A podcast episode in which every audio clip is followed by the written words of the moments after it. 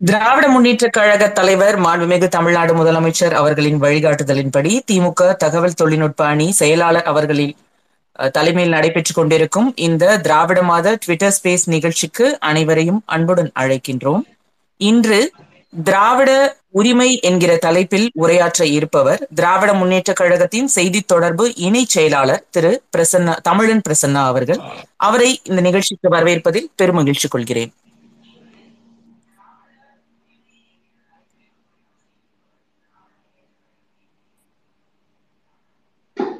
நீங்க- நீங்க பேசலாம் சார் சார் நீங்க ஸ்டார்ட் பண்ணலாம் சார் ஓகே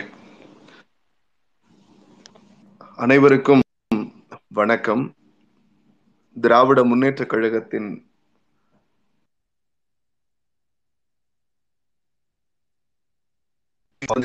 திராவிட மாதம் என்று கொண்டாட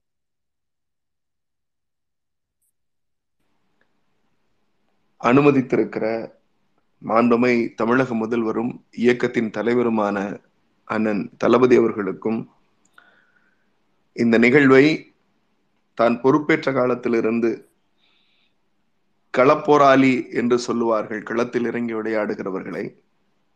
களத்திலும் விளையாடி ட்விட்டர் களத்திலும் விளையாடுகிற இளைஞர் பட்டாளத்தை உருவாக்கி கொண்டிருக்கிற மாண்புமிகு மன்னார்குடி தொகுதியினுடைய சட்டமன்ற உறுப்பினரும் இன்னும் திராவிட முன்னேற்ற கழகத்தினுடைய அடலேறுகளை ட்விட்டர் தளத்தில் இயக்கத்திற்கு களமாடுகிற சிப்பாய்களாக உருவாக்கி கொண்டிருக்கிற மாண்பமை மரியாதைக்குரிய முனைவர் மரியாதைக்குரிய சகோதரர் டிஆர்பி ராஜா அவர்களே இந்த நிகழ்வை உடனிருந்து தொகுத்து கொண்டிருக்கிற பாசத்திற்குரிய நண்பர்களே உங்கள் அனைவருக்கும் என்னுடைய வணக்கம்.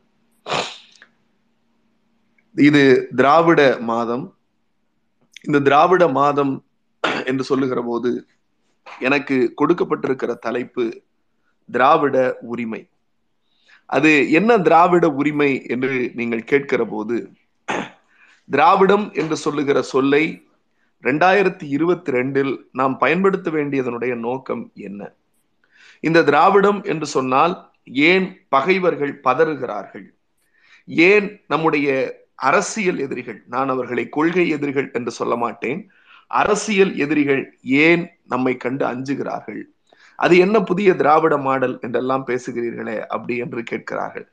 நாம் அவர்களுக்கு வைப்பது ஒன்றுதான். ஒரு கொள்கை என்று இருந்தால் அதற்கு எதிர்கொள்கை என்று ஒன்று இருக்கும். நாங்கள் திராவிடம் என்று சொன்னால் நாங்கள் எதை எதிர்த்து திராவிடம் என்று சொன்னோம்? என்று சொல்ல சொன்னால் அவர்கள் சொல்ல மாட்டார்கள். ஏனென்றால் ஆரிய மாடல் அல்லது ஆரிய மாயை என்று சொன்னால் அவர்களால் சொல்ல முடியாது. ஏன் முடியாது என்று நீங்கள் எண்ணி பார்த்தால் அதற்கான தயக்கம் அவர்களிடத்திலே இருக்கும். ஏன் அந்த தயக்கம் அவரிடத்திலே இருக்கிறது என்றால் ஆரியம் என்று சொன்னால் அது மனிதனை அடிமையாக்க தயாரிக்கப்பட்டது. மனிதனுக்குள் பிரிவினையை உருவாக்க தயாரிக்கப்பட்டது. மனிதனை சாதியின் பெயரால் பிளவுபடுத்த எத்தனிக்கப்பட்டது. மனிதனுக்கான உரிமைகளை மறுத்து இந்த இனத்திற்கான உரிமைகளை மறுத்து ஒரு இனம் மூட நம்பிக்கையின் பெயரால் பகுத்தறிவற்ற சமூகத்தை உருவாக்கி தன் சூத்திர பட்டத்தை என்னாலும் ஏற்றுக்கொள்ளுகிற ஒரு சமூகத்தை இரண்டாயிரம் ஆண்டு காலமாக உருவாக்கி வைத்திருந்தோமே அந்த சூத்திர பட்டத்தை உடைத்து அந்த சூத்திர சித்தாந்தத்தை உடைத்து அடிமைத்தலையை உடைத்து மானமும் அறிவும் உள்ள மனிதனாக மாற்றி இருக்கிறது எது என்று சொன்னால் அதுதான் திராவிடம். அந்த திராவிடத்தை கண்டு இன்றைக்கும் ஆரிய கும்பல் ஆரியத்தின் அடுவரி அடிவருடி கும்பலாக இருக்கிற ஆர் எஸ் எஸ் கும்பல்கள் அல்லது நடுநிலையாளர்கள் என்று சொல்லுகிறவர்கள் அல்லது நாங்கள் விமர்சகர்கள் என்று சொல்லுகிறவர்கள் அல்லது இன்னும் சொல்ல போனால் வலதுசாரி சிந்தனையாளர்கள் என்று சொல்லிக் கொள்ளுகிற வெளிப்படையான ஆர் எஸ் எஸ் சித்தாந்தவாதிகள் பம்முகிறார்கள். இந்த திராவிட உரிமை என்று தலைப்பு கொடுக்கிற போது நான் கேட்டேன் இது இந்த தலைப்பை நான் எப்படி அணுக வேண்டும் என்று உங்களுடைய மாநில ஆலோசகர் பாசத்திற்கு மரியாதைக்கு உரியான பத்திரிகையாளர் லெனின் அவரிடத்திலே கேட்டேன். உங்களுக்கு பேசவா சொல்லித்தர தர வேண்டும் என்று சொன்னார். நான் சொன்னேன் இல்லை அண்ணா இது முக்கியமான தலைப்பு. தலைப்பின்குள்ளாக நான் பயணிக்க வேண்டும் என்று. அப்போது உரிமை திராவிடம் என்று இரண்டையும் பிரித்து பார்க்கவே முடியாது. ஏனென்று சொன்னால் திராவிடம் என்று சொன்னாலே உரிமைகளை பெற்றுத் தருகிற அல்லது உரிமைகளை நம் கண்முன்னே கொண்டு வந்து நிறுத்துகிற ஒரு செயலாகத்தான் நான் பார்க்கிறேன். இந்த திராவிடம் என்கிற சொல் எப்போது தொடங்கப்பட்டது? அல்லது எந்த இடத்தில் எந்த இடத்தில் தொடங்கப்பட்டது என்று நீங்கள் பார்க்கிற போது திராவிடம் என்றாலே அது உரிமைகளை கட்டமைக்கிற ஒரு இயக்கமாக இருந்திருக்கிறது. நீங்கள் திராவிடத்தினுடைய அந்த பாங்கை இரு இரண்டு தளங்களில் நீங்கள் பிரித்து பார்க்க முடியும். நீங்க இந்த முழக்கங்களை திராவிடம் என்கிற முழக்கத்தை முதல் முதலில் அண்ணா அவர்கள் நாடாளுமன்றத்தில் பேசுகிறார். ஏப்ரல் மாதம் ஆயிரத்தி தொள்ளாயிரத்தி அறுபத்தி ரெண்டில் அண்ணா அவர்கள் பேசிய அந்த முதல் பேச்சு மே ஒன்றாம் நாள் ஆயிரத்தி தொள்ளாயிரத்தி அறுபத்தி ரெண்டில் அண்ணா அவர்கள் டெல்லியில் முழங்கிய அந்த பேச்சை நீங்கள் எடுத்து பார்த்தீர்கள் என்றால் நான் இன்னமும் குறிப்பாகவே சொல்கிறேன் அண்ணா அவர்களுடைய நீங்க வந்து நாடாளுமன்ற பேச்சை கவனிக்கக்கூடிய நண்பர்களுக்கு நான் ஒன்றை சொல்லுகிறேன். அண்ணா அவர்களுடைய நாடாளுமன்ற பேச்சை நீங்கள் கவனித்தீர்கள் என்று சொன்னால் அந்த நாடாளுமன்ற பேச்சினுடைய ஊடாக அந்த நாடாளுமன்றத்தினுடைய அவருடைய அந்த பேச்சு அந்த புத்தகம் வந்து தமிழனை தலைநகரில் உயர்த்திய தலைமகன் உரைன்னு வேல்நம்பி ஐயா அவர்கள் ஒரு புத்தகத்தை எழுதியிருக்கிறார். அந்த புத்தகம் கௌரா பதிப்பகத்தின் சார்பாக வெளியிடப்பட்டிருக்கிறது. அந்த புத்தகத்தை நீங்கள் வாங்கி படிக்க வேண்டும் என்பது என்னுடைய அவா. ஏனென்று சொன்னால் நீங்கள் அண்ணா அவர்கள் டெல்லியில் ஆற்றிய உரைகளினுடைய தொகுப்பை நீங்கள் எடுத்து பார்க்கிற போது அண்ணா எப்படியெல்லாம் இந்த திராவிடத்தை என்கிற வார்த்தையை பயன்படுத்தி திராவிடர்களுக்கான உரிமையை அவர் பெற்றுக் கொடுத்தார் அப்படின்னு நீங்க பாத்தீங்க அப்படின்னா அவர் பேசிய அந்த பேச்சுகளினுடைய தலைப்பை மட்டும் நான் உங்களுக்கு சொல்றேன். அது மெய்டன் ஸ்பீச் அண்ணாவுடைய ஃபர்ஸ்ட் மெய்டன் ஸ்பீச் ராஜ்யசபால லான்ச்சிங் ஆஃப் தி அஃபென்சஸ் அப்படின்னு சொல்லிட்டு ஜனாதிபதிக்கு நன்றி தெரிவிக்கிற வகையில் அவர் பேசிய அந்த பேச்சில் தான் அவர் சொல்லுகிறார் நான் எந்த இனத்தை சார்ந்தவன் எந்த இனத்திற்காக நான் போராடியவன் அப்படின்னு சொல்லுகிற போது I belongs to a Dravidian stock அப்படிங்கிறதே முதல் முதலில் அண்ணா அவர்கள் தன்னுடைய அந்த டெல்லி பேச்சிலே தான் பேசுகிறார். அப்படி பேசுகிற போது அண்ணா சொன்னார் நான் திராவிட இனத்தை சார்ந்தவன். நான் திராவிட இனத்தை சார்ந்தவன் என்பதற்காக அந்த திராவிட இனத்திலிருந்து அவருடைய வரியிலேயே சொல்லணும்னா I claim sir to come from a country a part of in India now வார்த்தையை நல்லா கவனிங்க. I claim sir to come from a country a part in India now நவ்ங்கிற வார்த்தை ரொம்ப முக்கியம். But which I think is of a different stock not necessarily ஆன்டகனிஸ்டிக்னு சொல்லிட்டு அவர் சொல்றாரு I belongs to the Dravidian stock I proud to call myself a Dravidian that does not mean that I am against a Bengali or a Maharashtrian or a Gujarati. As Robert Burns has stated, a man is a man for all that. I say that I belongs to a Dravidian stock, and that is only because I consider that Dravidians have got something concrete, something distinct, something different to offer the nation at large. Therefore, it is that we want self-determination. இந்த வரிகள்ல மொத தொடக்கம் பாத்தீங்கன்னா part in India நவ்னு வரும் கடைசி வரி முடிக்கிறப்ப we want self determination அப்படிங்கிற ஒரு வார்த்தையை அண்ணா பயன்படுத்தி இருப்பார் அது என்ன செல்ஃப் டிட்டர்மினேஷன் நீங்கள் மாநில சுயாட்சி உரிமைக்கான மூல முழக்கமாக அண்ணா அவர்கள் ஆற்றிய உரையினுடைய தொடக்கம் தான் அது. அதுதான் அவருடைய முதல் பேச்சு. அந்த முதல் பேச்சிலேயே மாநில சுயாட்சி குறித்தான உரிமைகளை அண்ணா சொல்லுவதற்கான நோக்கம் என்ன? அவர் திராவிட நாடு கோரிக்கையை வைத்தார். அந்த திராவிட நாடு கோரிக்கையை அண்ணா வைக்கிற போது பூபேஷ் குப்தா போன்றவர்கள் சொன்னார்கள் உன்னுடைய திராவிட நாடு கோரிக்கையை நீ கைவிடு என்று சொன்னபோது இந்த உரிமை முழக்கம் திராவிடம் என்று சொன்னாலே தன்னுடைய உரிமை இழந்த உரிமைகளை மீட்டெடுப்பதற்கான வாக்கியம் அதைத்தான் நாம் திராவிட மாடல் என்று சொல்லுகிறோம்.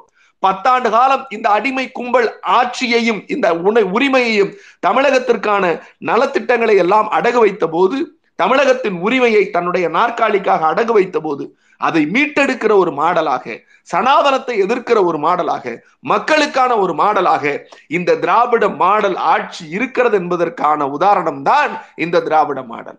நான் குறிப்பாக சொல்லுகிறேன் இந்த பேச்சை சுமன் சி ராமன் கேட்டுக்கொண்டிருக்கலாம் அல்லது நவநீதன் கேட்டுக்கொண்டிருக்கலாம் அல்லது வேறு யார் பல சத்தாந்தவாதிகள் வலதுசாரி சித்தாந்தவாதிகள் கேட்டுக்கொண்டிருக்கலாம். அவர்கள் எல்லோரும் அவர்கள் எல்லோரும் விவாதங்களில வருகிற போது எங்களிடத்தில் வைப்பது. இது என்ன புதுசா நீங்க பெருசா திராவிட மாடல்னு சொல்றீங்க? இது என்ன எப்ப இருந்து வந்தது உங்களுக்கு? அப்படிங்கிறாங்க.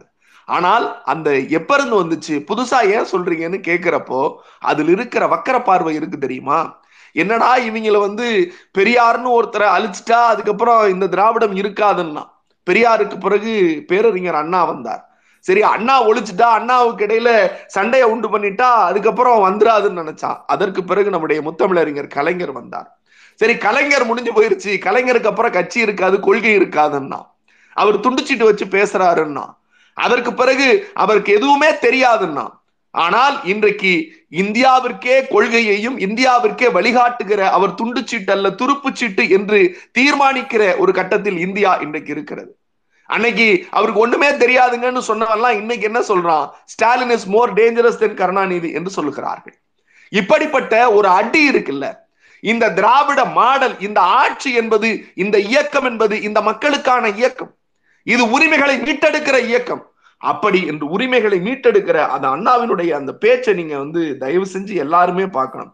அவர் சொல்லுகிற போதே சொல்லுவார் நீங்க வந்து அவர் அண்ணாவினுடைய முதல் பேச்சு வந்து ராஜ்யசபால நான் சொன்னேன் இல்லையா அதை போலவே அவர் திராவிட நாடு குறித்து அவர் பேசிய அந்த பேச்சையும் இருக்கட்டும். அதை போலவே சீன ஆக்கிரமிப்பு குறித்து அவர் பேசிய அந்த பேச்சாக இருக்கட்டும். அதை போலவே ரொம்ப அற்புதமா சொல்லுவார் கால் மை ஸ்டேட் தமிழ்நாடு அப்படின்னு அவர் தமிழ்நாடு குறித்து பேசிய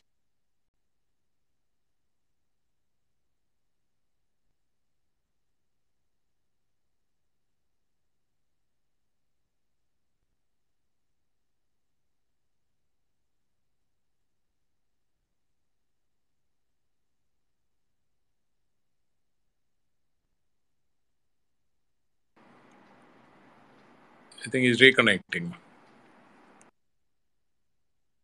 Yes, sir.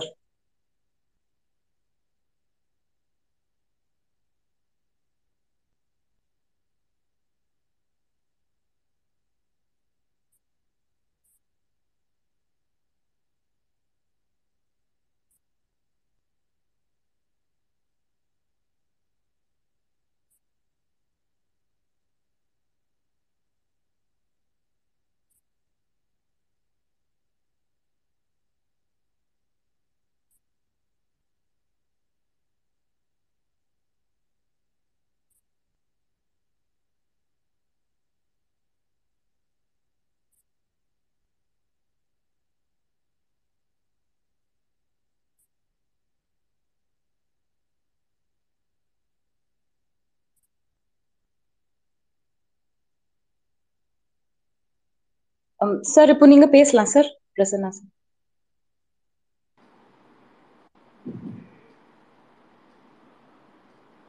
ஆ இப்போ கிளியரா இருக்குங்களா இப்போ I think if you can just off the mic clear ஆயிடும். எஸ் சார் சார் உங்க ஸ்பீக்கர் உங்க மைக்ரோஃபோன் அன்மியூட் பண்ணிட்டு பேசுங்க sir thanks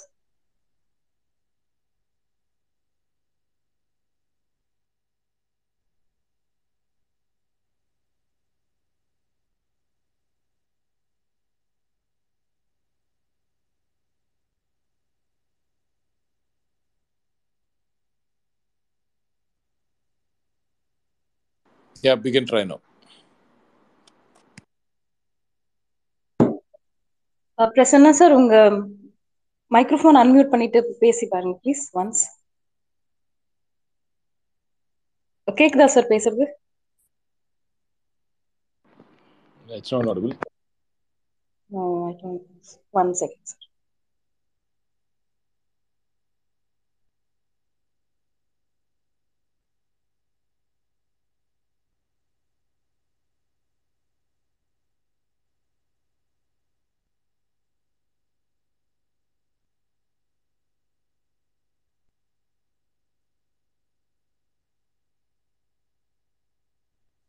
Rejoin பண்ணிட்டு இருக்காங்க sir. We'll rejoin. Yeah he's joined again so you can connect இப்போ நீங்க ஸ்பீக்கர் ரிக்வஸ்ட் கொடுத்தல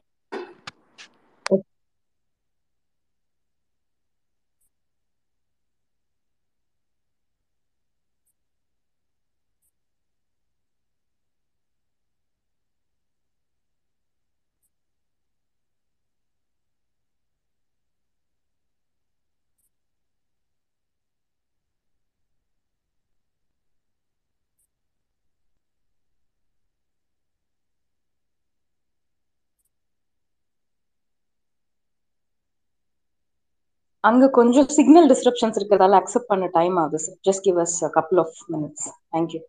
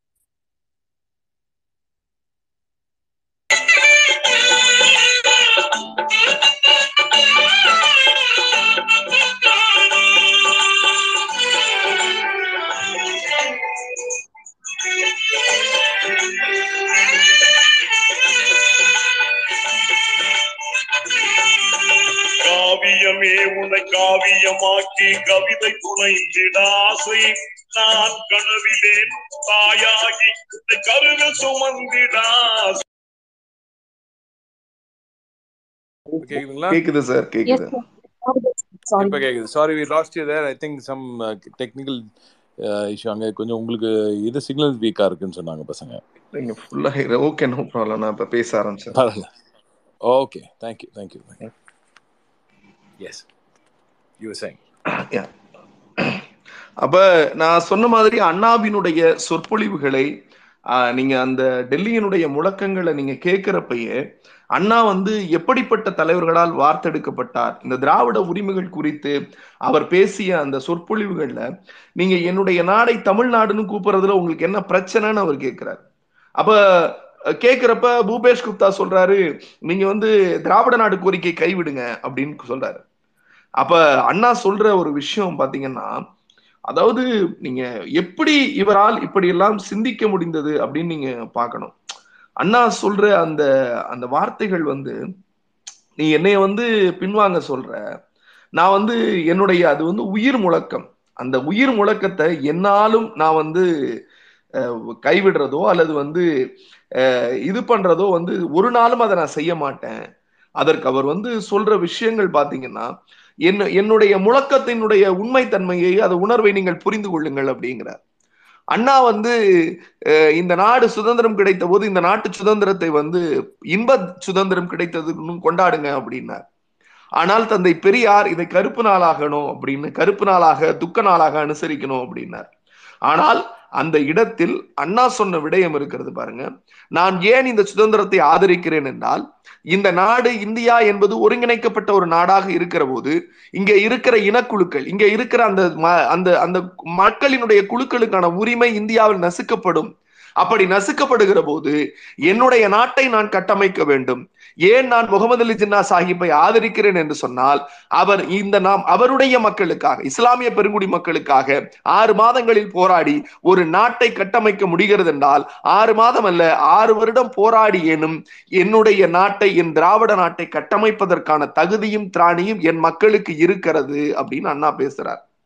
சுதந்திரத்தினுடைய அந்த அந்த அது- அவர் ஆதரிக்கிற அந்த விஷயம் இருக்குல்ல நீங்க அதை யாராலையும் வந்து அவர் சொல்றாரு திராவிட நாடு கோரிக்கையிலிருந்து நான் பின்வாங்குவதோ அல்லது என்னை ஆளாக்கி கொண்டிருக்கக்கூடிய அந்த புனித லட்சிய பயணத்திலிருந்து என்னை அச்சுறுத்தி தடுத்து நிறுத்தி விடுவது என்பதோ அறவே இல்லை என்பதை ஐயத்திற்கு துளியும் இடமின்றி ஆணித்தரமாக அறிவித்துக் கொள்ளுகிறேன்னு அண்ணா பேசுறாருங்க.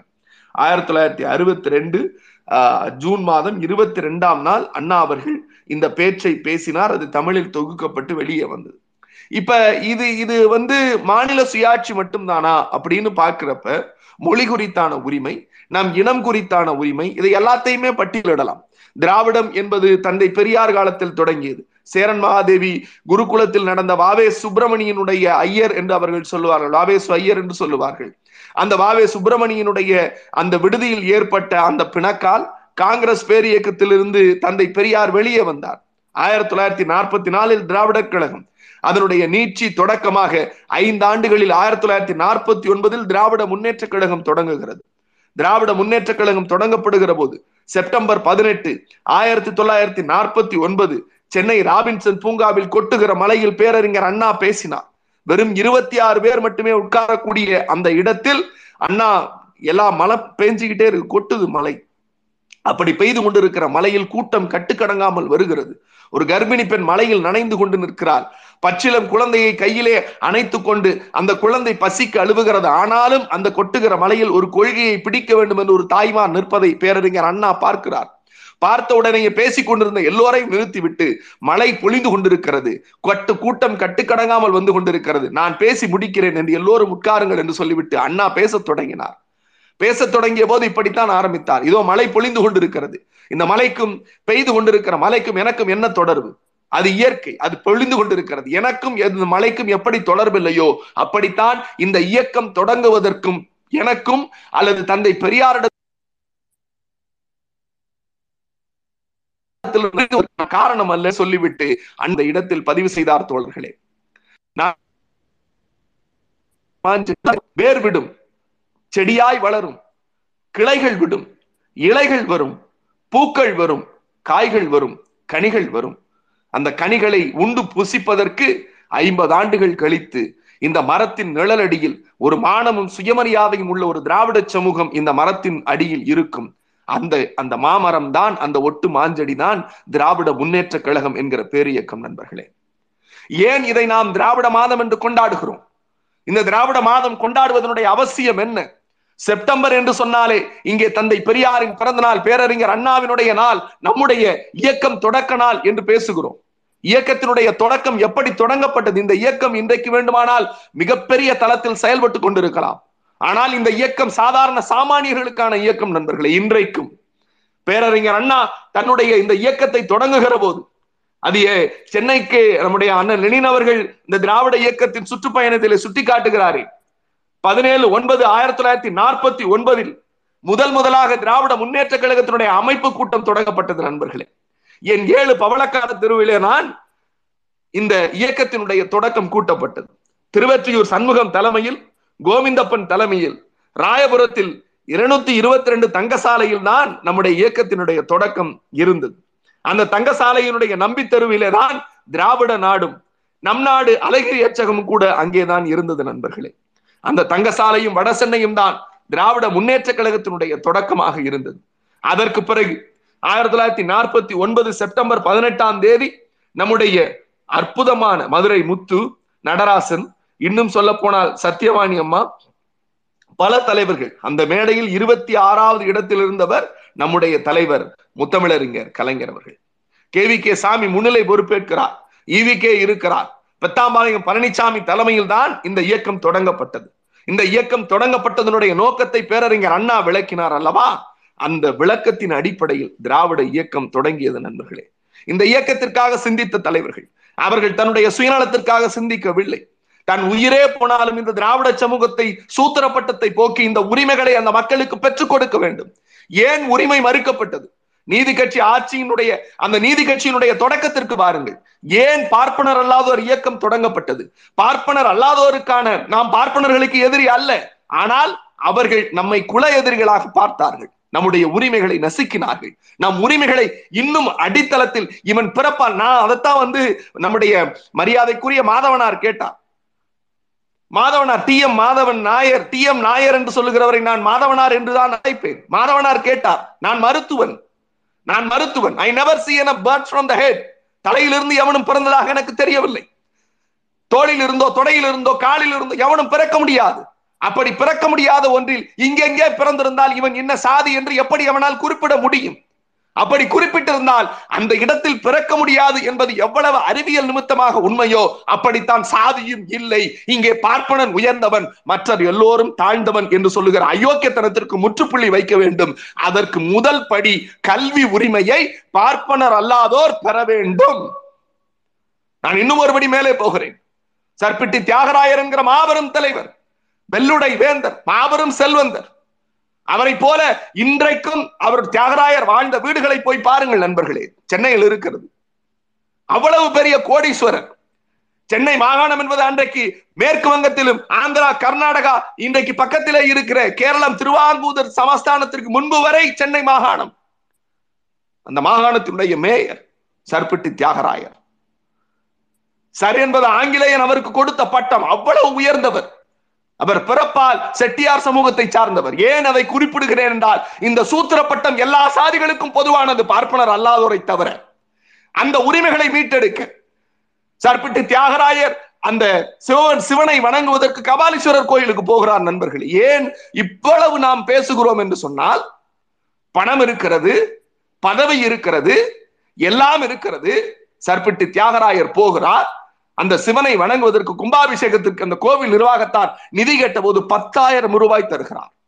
அன்றைக்கு ஒரு பவுன் ஒரு ரூபாய். ஒரு பவுன் ஒரு ரூபாய். அந்த பத்தாயிரம் ரூபாய் பத்து கோடிக்கு சமம். ஆனால் அவர் போகிறார். போகிற போது கோவில் கோபுரத்திற்கு ஏற போகிற போது அவர் தடுத்து நிறுத்தப்படுகிறார். தடுத்து நிறுத்தியவர் அவருக்கு கீழே டவாலியாக வேலை பார்க்கிற சீனிவாச ஐயங்கார். தியாகராயருக்கு மனம் வருத்தப்படுகிறது. தியாகராயர் புலம்புகிறார். இது என்ன அயோக்கியத்தனம்? என்னை ஏன் தடுக்கிறீர்கள்? நான் சிவபக்தன். மேயர் பொறுப்பிலே இருக்கிறேன். பத்தாயிரம் ரூபாய் நிதி கொடுத்திருக்கிறேன். அன்னைக்கு சீனிவாச ஐயங்கார் சொன்ன வரி தான் வாழ்வின் நம்முடைய திராவிட சமூகத்திற்கு மிகப்பெரிய நாள் நண்பர்களே. அவர் சொன்னார் நீ பிறப்பால் என்ன வேண்டுமானாலும் இருந்து விட்டு போ. உன்னிடத்திலே பணம் இருக்கலாம். நீ பெரிய பதவியில இருக்கலாம். ஆனால் நீ பிறப்பால் சூத்திரன். நீ கோவிலுக்கு மேலே வர முடியாது. பிறப்பால் செட்டியார் சமூகத்தை சார்ந்தவர். பணம் நிரம்ப வைத்திருந்தார்.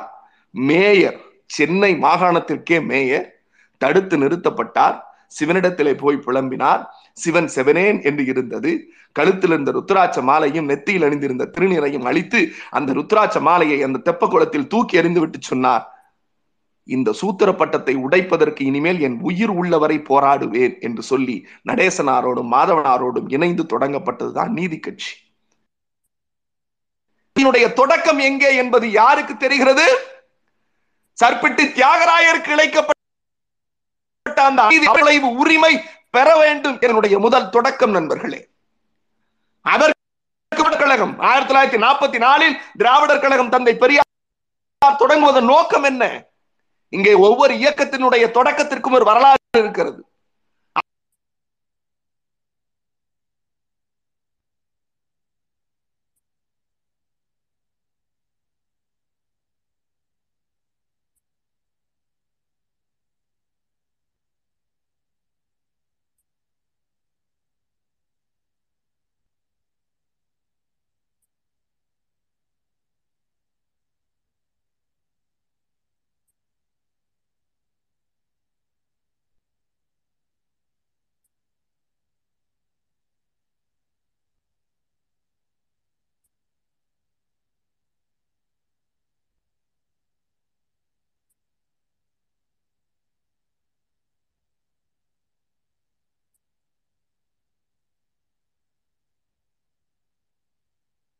Um, சார் நீங்க பேசலாம் சார்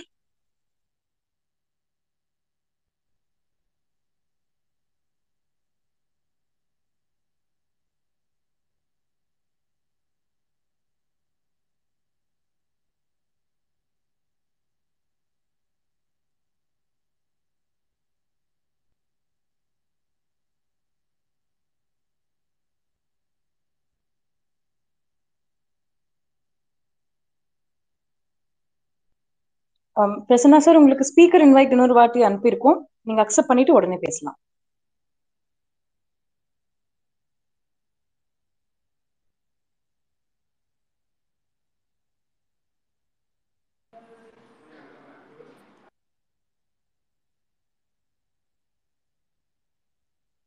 ட்ராப் பண்ண பிறகு திருப்பி ரீகனெக்ட் ஆகிறதுக்கு அந்த டைம் ஆகுமா? ஓகே சார் எஸ்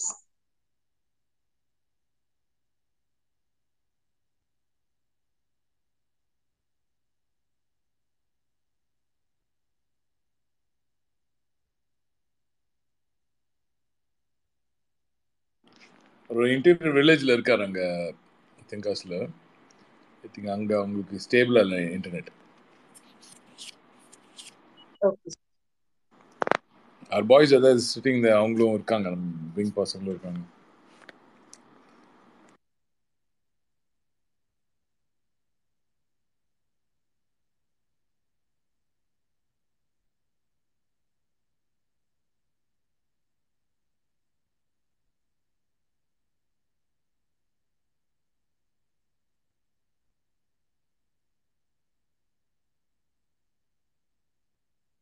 நலத்தோடு நூறாண்டு வாழாசை நூற்றாண்டு விழாவில் பாட்டுக்கள் பாடி வாழ்த்தி மகிழ்ந்தினாசை.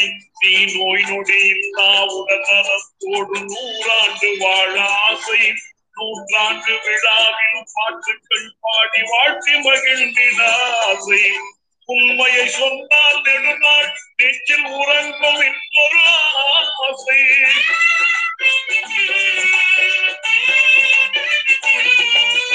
உண்மையை சொன்னால் நெடுநாள் நெஞ்சில் உறங்கும் இன்னொரு ஆசை. நான் ஒரு நாள் மட்டும் நான் ஒரு நாள் மட்டும் சந்திரநாதனாய் உன்னோடு இருக்க ஆசை ஆசை ஆசை. கலைஞர் மீது ஆசை. ஒவ்வொரு கொண்டனின் நெஞ்சிலும் ஒலிக்கும் இந்த ஓசை ஒவ்வொரு கொண்டனின் நெஞ்சில் ஒலிக்கும் இந்த ஓசை ஆசை ஆசை கலைஞர் மீது ஆசை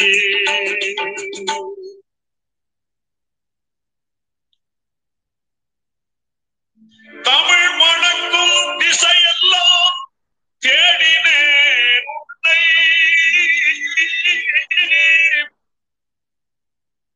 சான்றோர்தம் அவையெல்லாம் அலையவிட்டேன் கண்ணை. தமிழ் வணக்கும் திசையெல்லாம் தேடினேன் சான்றோர்தம் அவையெல்லாம் அலைய விட்டேன் கண்ணை. கமழ்கின்ற பைதமிழே காவியமே அண்ணா.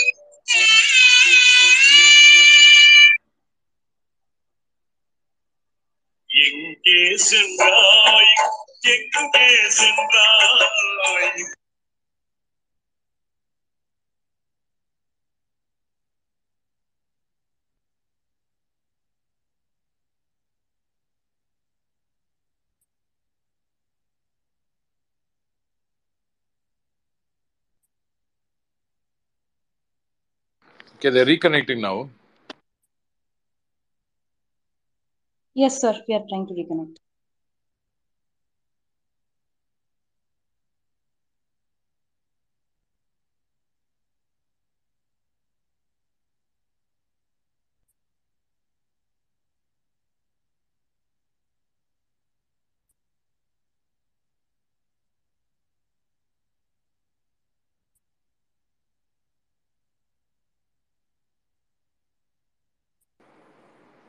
Think is close to some தென்காசியில் இன்டீரியரில் இங்கே தங்கியிருக்கார் போல இருக்குது ஸோ அங்கே அந்த ஸ்டேபிள் இன்டர்நெட் இல்லை. ஸோ அதனால தான் இஷ்யூஸ் ஆகிட்டு இருக்கு. கொஞ்சம் பொறுமையாக இருக்க சொல்லியிருக்காரு.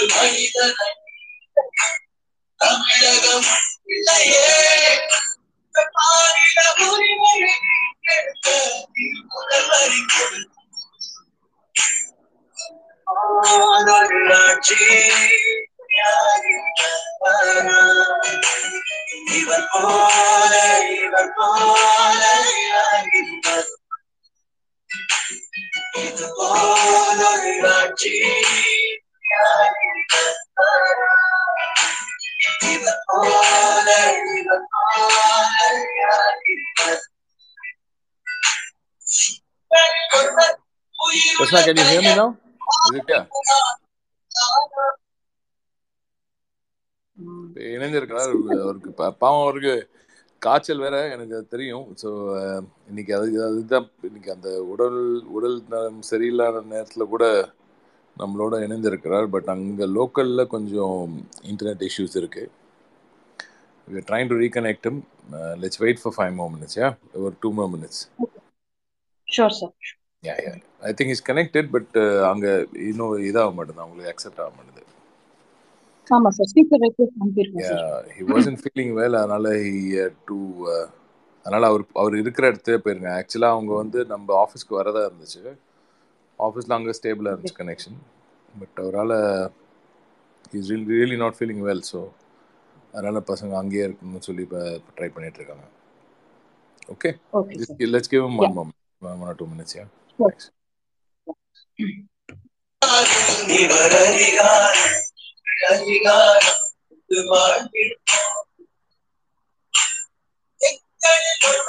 எளிமையின் ஒருவர் பேரிட காலம் இடலாக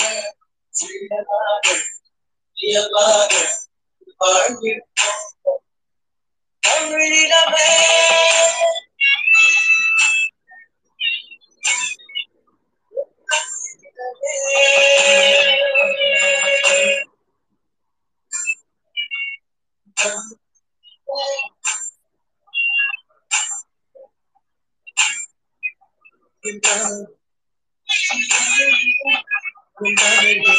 என் ஈரனும் மேலான என் அவையின் இது எனது அரசு அல்ல நமது அரசு.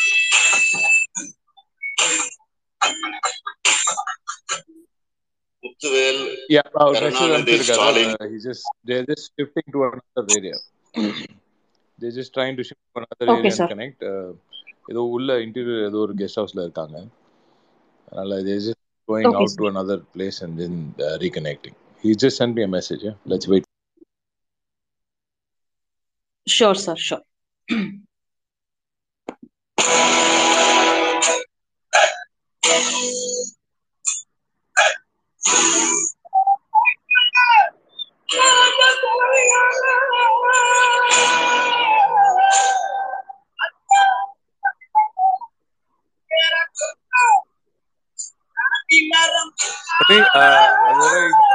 கேக்குதா okay Ponni can you just connect Lenin and இதுவரை நமது இணைய நண்பர் பிரஷ்னா அவர்கள் சொல்லியிருந்த அந்த அந்த விஷயத்தை குறித்து அவரும் ஒரு சில இன்புட்ஸ் கொடுக்குறேன் அப்படின்றாரு.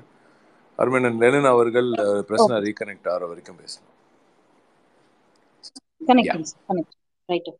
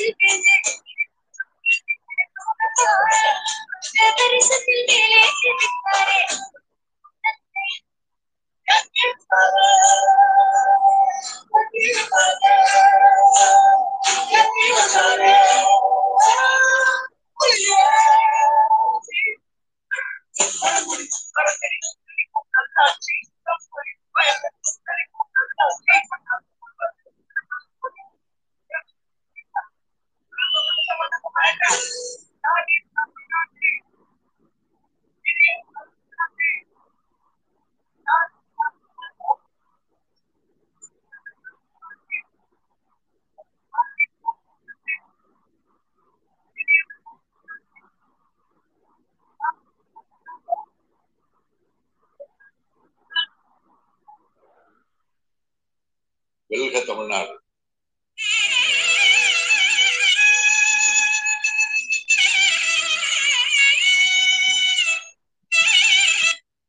Lenin sir has join sir hello வணக்கம். வணக்கம் வணக்கம் வணக்கம். அவர் இந்த பிரச்சனை அந்த தென்காசியில் இங்கே ஒரு வில்லேஜில் ஆமா அவங்க இருக்கிற இடத்துல இருந்து கொஞ்சம் கனெக்ஷன் அதான் கேட்டுக்கிட்டு இருந்தேன். அது பேசுறதெல்லாம் கேட்டுட்டு இருந்தேன். அதுதான் இருந்துச்சு. பொதுவாகவே திராவிட இயக்கத்தை பொறுத்தவரை அண்ணன்கள் பேசுவதை தம்பிகள் தொடர்வதும் தம்பிகள் பேசுவதை அண்ணன்கள் தொடர்வதும் தான் வரலாறு. அதனால அந்த வகையில் அது தடங்கல்களை கடந்துதான் இந்த திராவிட இயக்கம் எத்தனையோ தடைகள் எத்தனையோ தடங்கங்கள் எத்தனையோ நெருக்கடிகள். Sir one minutes sir one minutes நான் கார். ஏறிட்டேன். ஒரு நிமிஷத்துல ஃபுல் டவர் ஆமா ஃபுல் டவர் வர வரைக்கும் பிரச்சனை நான் கொஞ்சம் க- கச்சேரியை நடத்திக்கிட்டு இருக்கேன். அவர் நாங்க பாத்துக்கிறோம் அவருக்கு கவலைப்படாதீங்க கிடைச்சதும் எனக்கு கொஞ்சம் இது பண்ணிடுங்க. அவருக்கு கிடைச்சதும் எனக்கு கொஞ்சம் பண்ணிடுங்க. சொல்லிடுங்க. Right right thank you thank you Prasanna சொன்னது போல அந்த மாநில உரிமைக்கான குரல் அவர் இன்னும் தொடர வேண்டியது இருக்கு. அதனால அவர் முதல்ல சொன்னதுல இருந்து நான் அந்த இடத்துக்குள்ளே நிக்கிறேன். ஏன்னா நம்ம வந்து அவர் அதுக்கப்புறம் அவர் சொல்ல வேண்டிய விஷயங்களை சொல்லட்டும். உம், வந்துட்டாருன்னு நினைக்கிறேன். ஐ திங்க் ஸோ சரி அவர் கிடைச்சதும் சொல்லுங்க. அது உம், எனவே அந்த நம்முடைய அந்த மாநில உரிமை அப்படிங்கிறது பிரிட்டிஷ் ஆட்சிக்கு கீழே இருந்த அந்த நீதி கட்சி ஆட்சியிலேயே ரொம்ப கம்மியான அதிகாரம் தான். அவர் சொன்னது போல மிகப்பெரிய பரப்பளவை நாம் கொண்டிருந்தாலும் மிகச்சிறிய அளவிலான அதிகாரத்தை வைத்துக்கொண்டு நாம வந்து நமக்கான இடஒதுக்கீட்டை நமக்கான வாக்குரிமையை நமக்கான திட்டங்களை இந்த இந்த அறநிலைய சட்டம் போன்ற அந்த திட்டங்களை அதே மாதிரி பெண்களுக்கு வாக்குரிமை வேறு எந்த நாட்டிலும் பெரிய அளவில் யோசிக்கப்படாத நிலையிலேயே ஏன் இங்கிலாந்தில் கூட அந்த வாக்குரிமை கிடைக்காத நிலையிலேயே இங்கே அந்த வாய்ப்பை நாம் வழங்கினோம். அது மட்டுமல்ல அந்த ஒடுக்கப்பட்ட ஆ கேக்குதா. அவர் வந்துட்டாருன்னு நினைக்கிறேன். நான் பேசலாமா? Crystal clear crystal. Of course yes no I ஏற்கனவே காரை உங்களுக்கு வேகமா எனக்கு தெரியும் உங்களுக்கு காய்ச்சலாக உடம்பு சரியில்லைன்னு சொன்னாங்க. இல்ல இல்ல எனக்கு அது பிரச்சனை வந்து நீங்க இணைஞ்சதுக்கு முதல்ல நன்றி. இதுல வேற உங்களை எனக்கு இல்ல இப்ப நான் காரை எடுத்துட்டு வெளியில வந்துட்டேன் நான். தெரியும் தெரியும். ஆமா. ஓ. நன்றி ஆமா. பேசலாமா? ஆமா கண்டினியூ ஓகே uh, சர்ப்பிட்டு தியாகராயர்ல இருந்து நான் விட்டேன்னு நினைக்கிறேன்.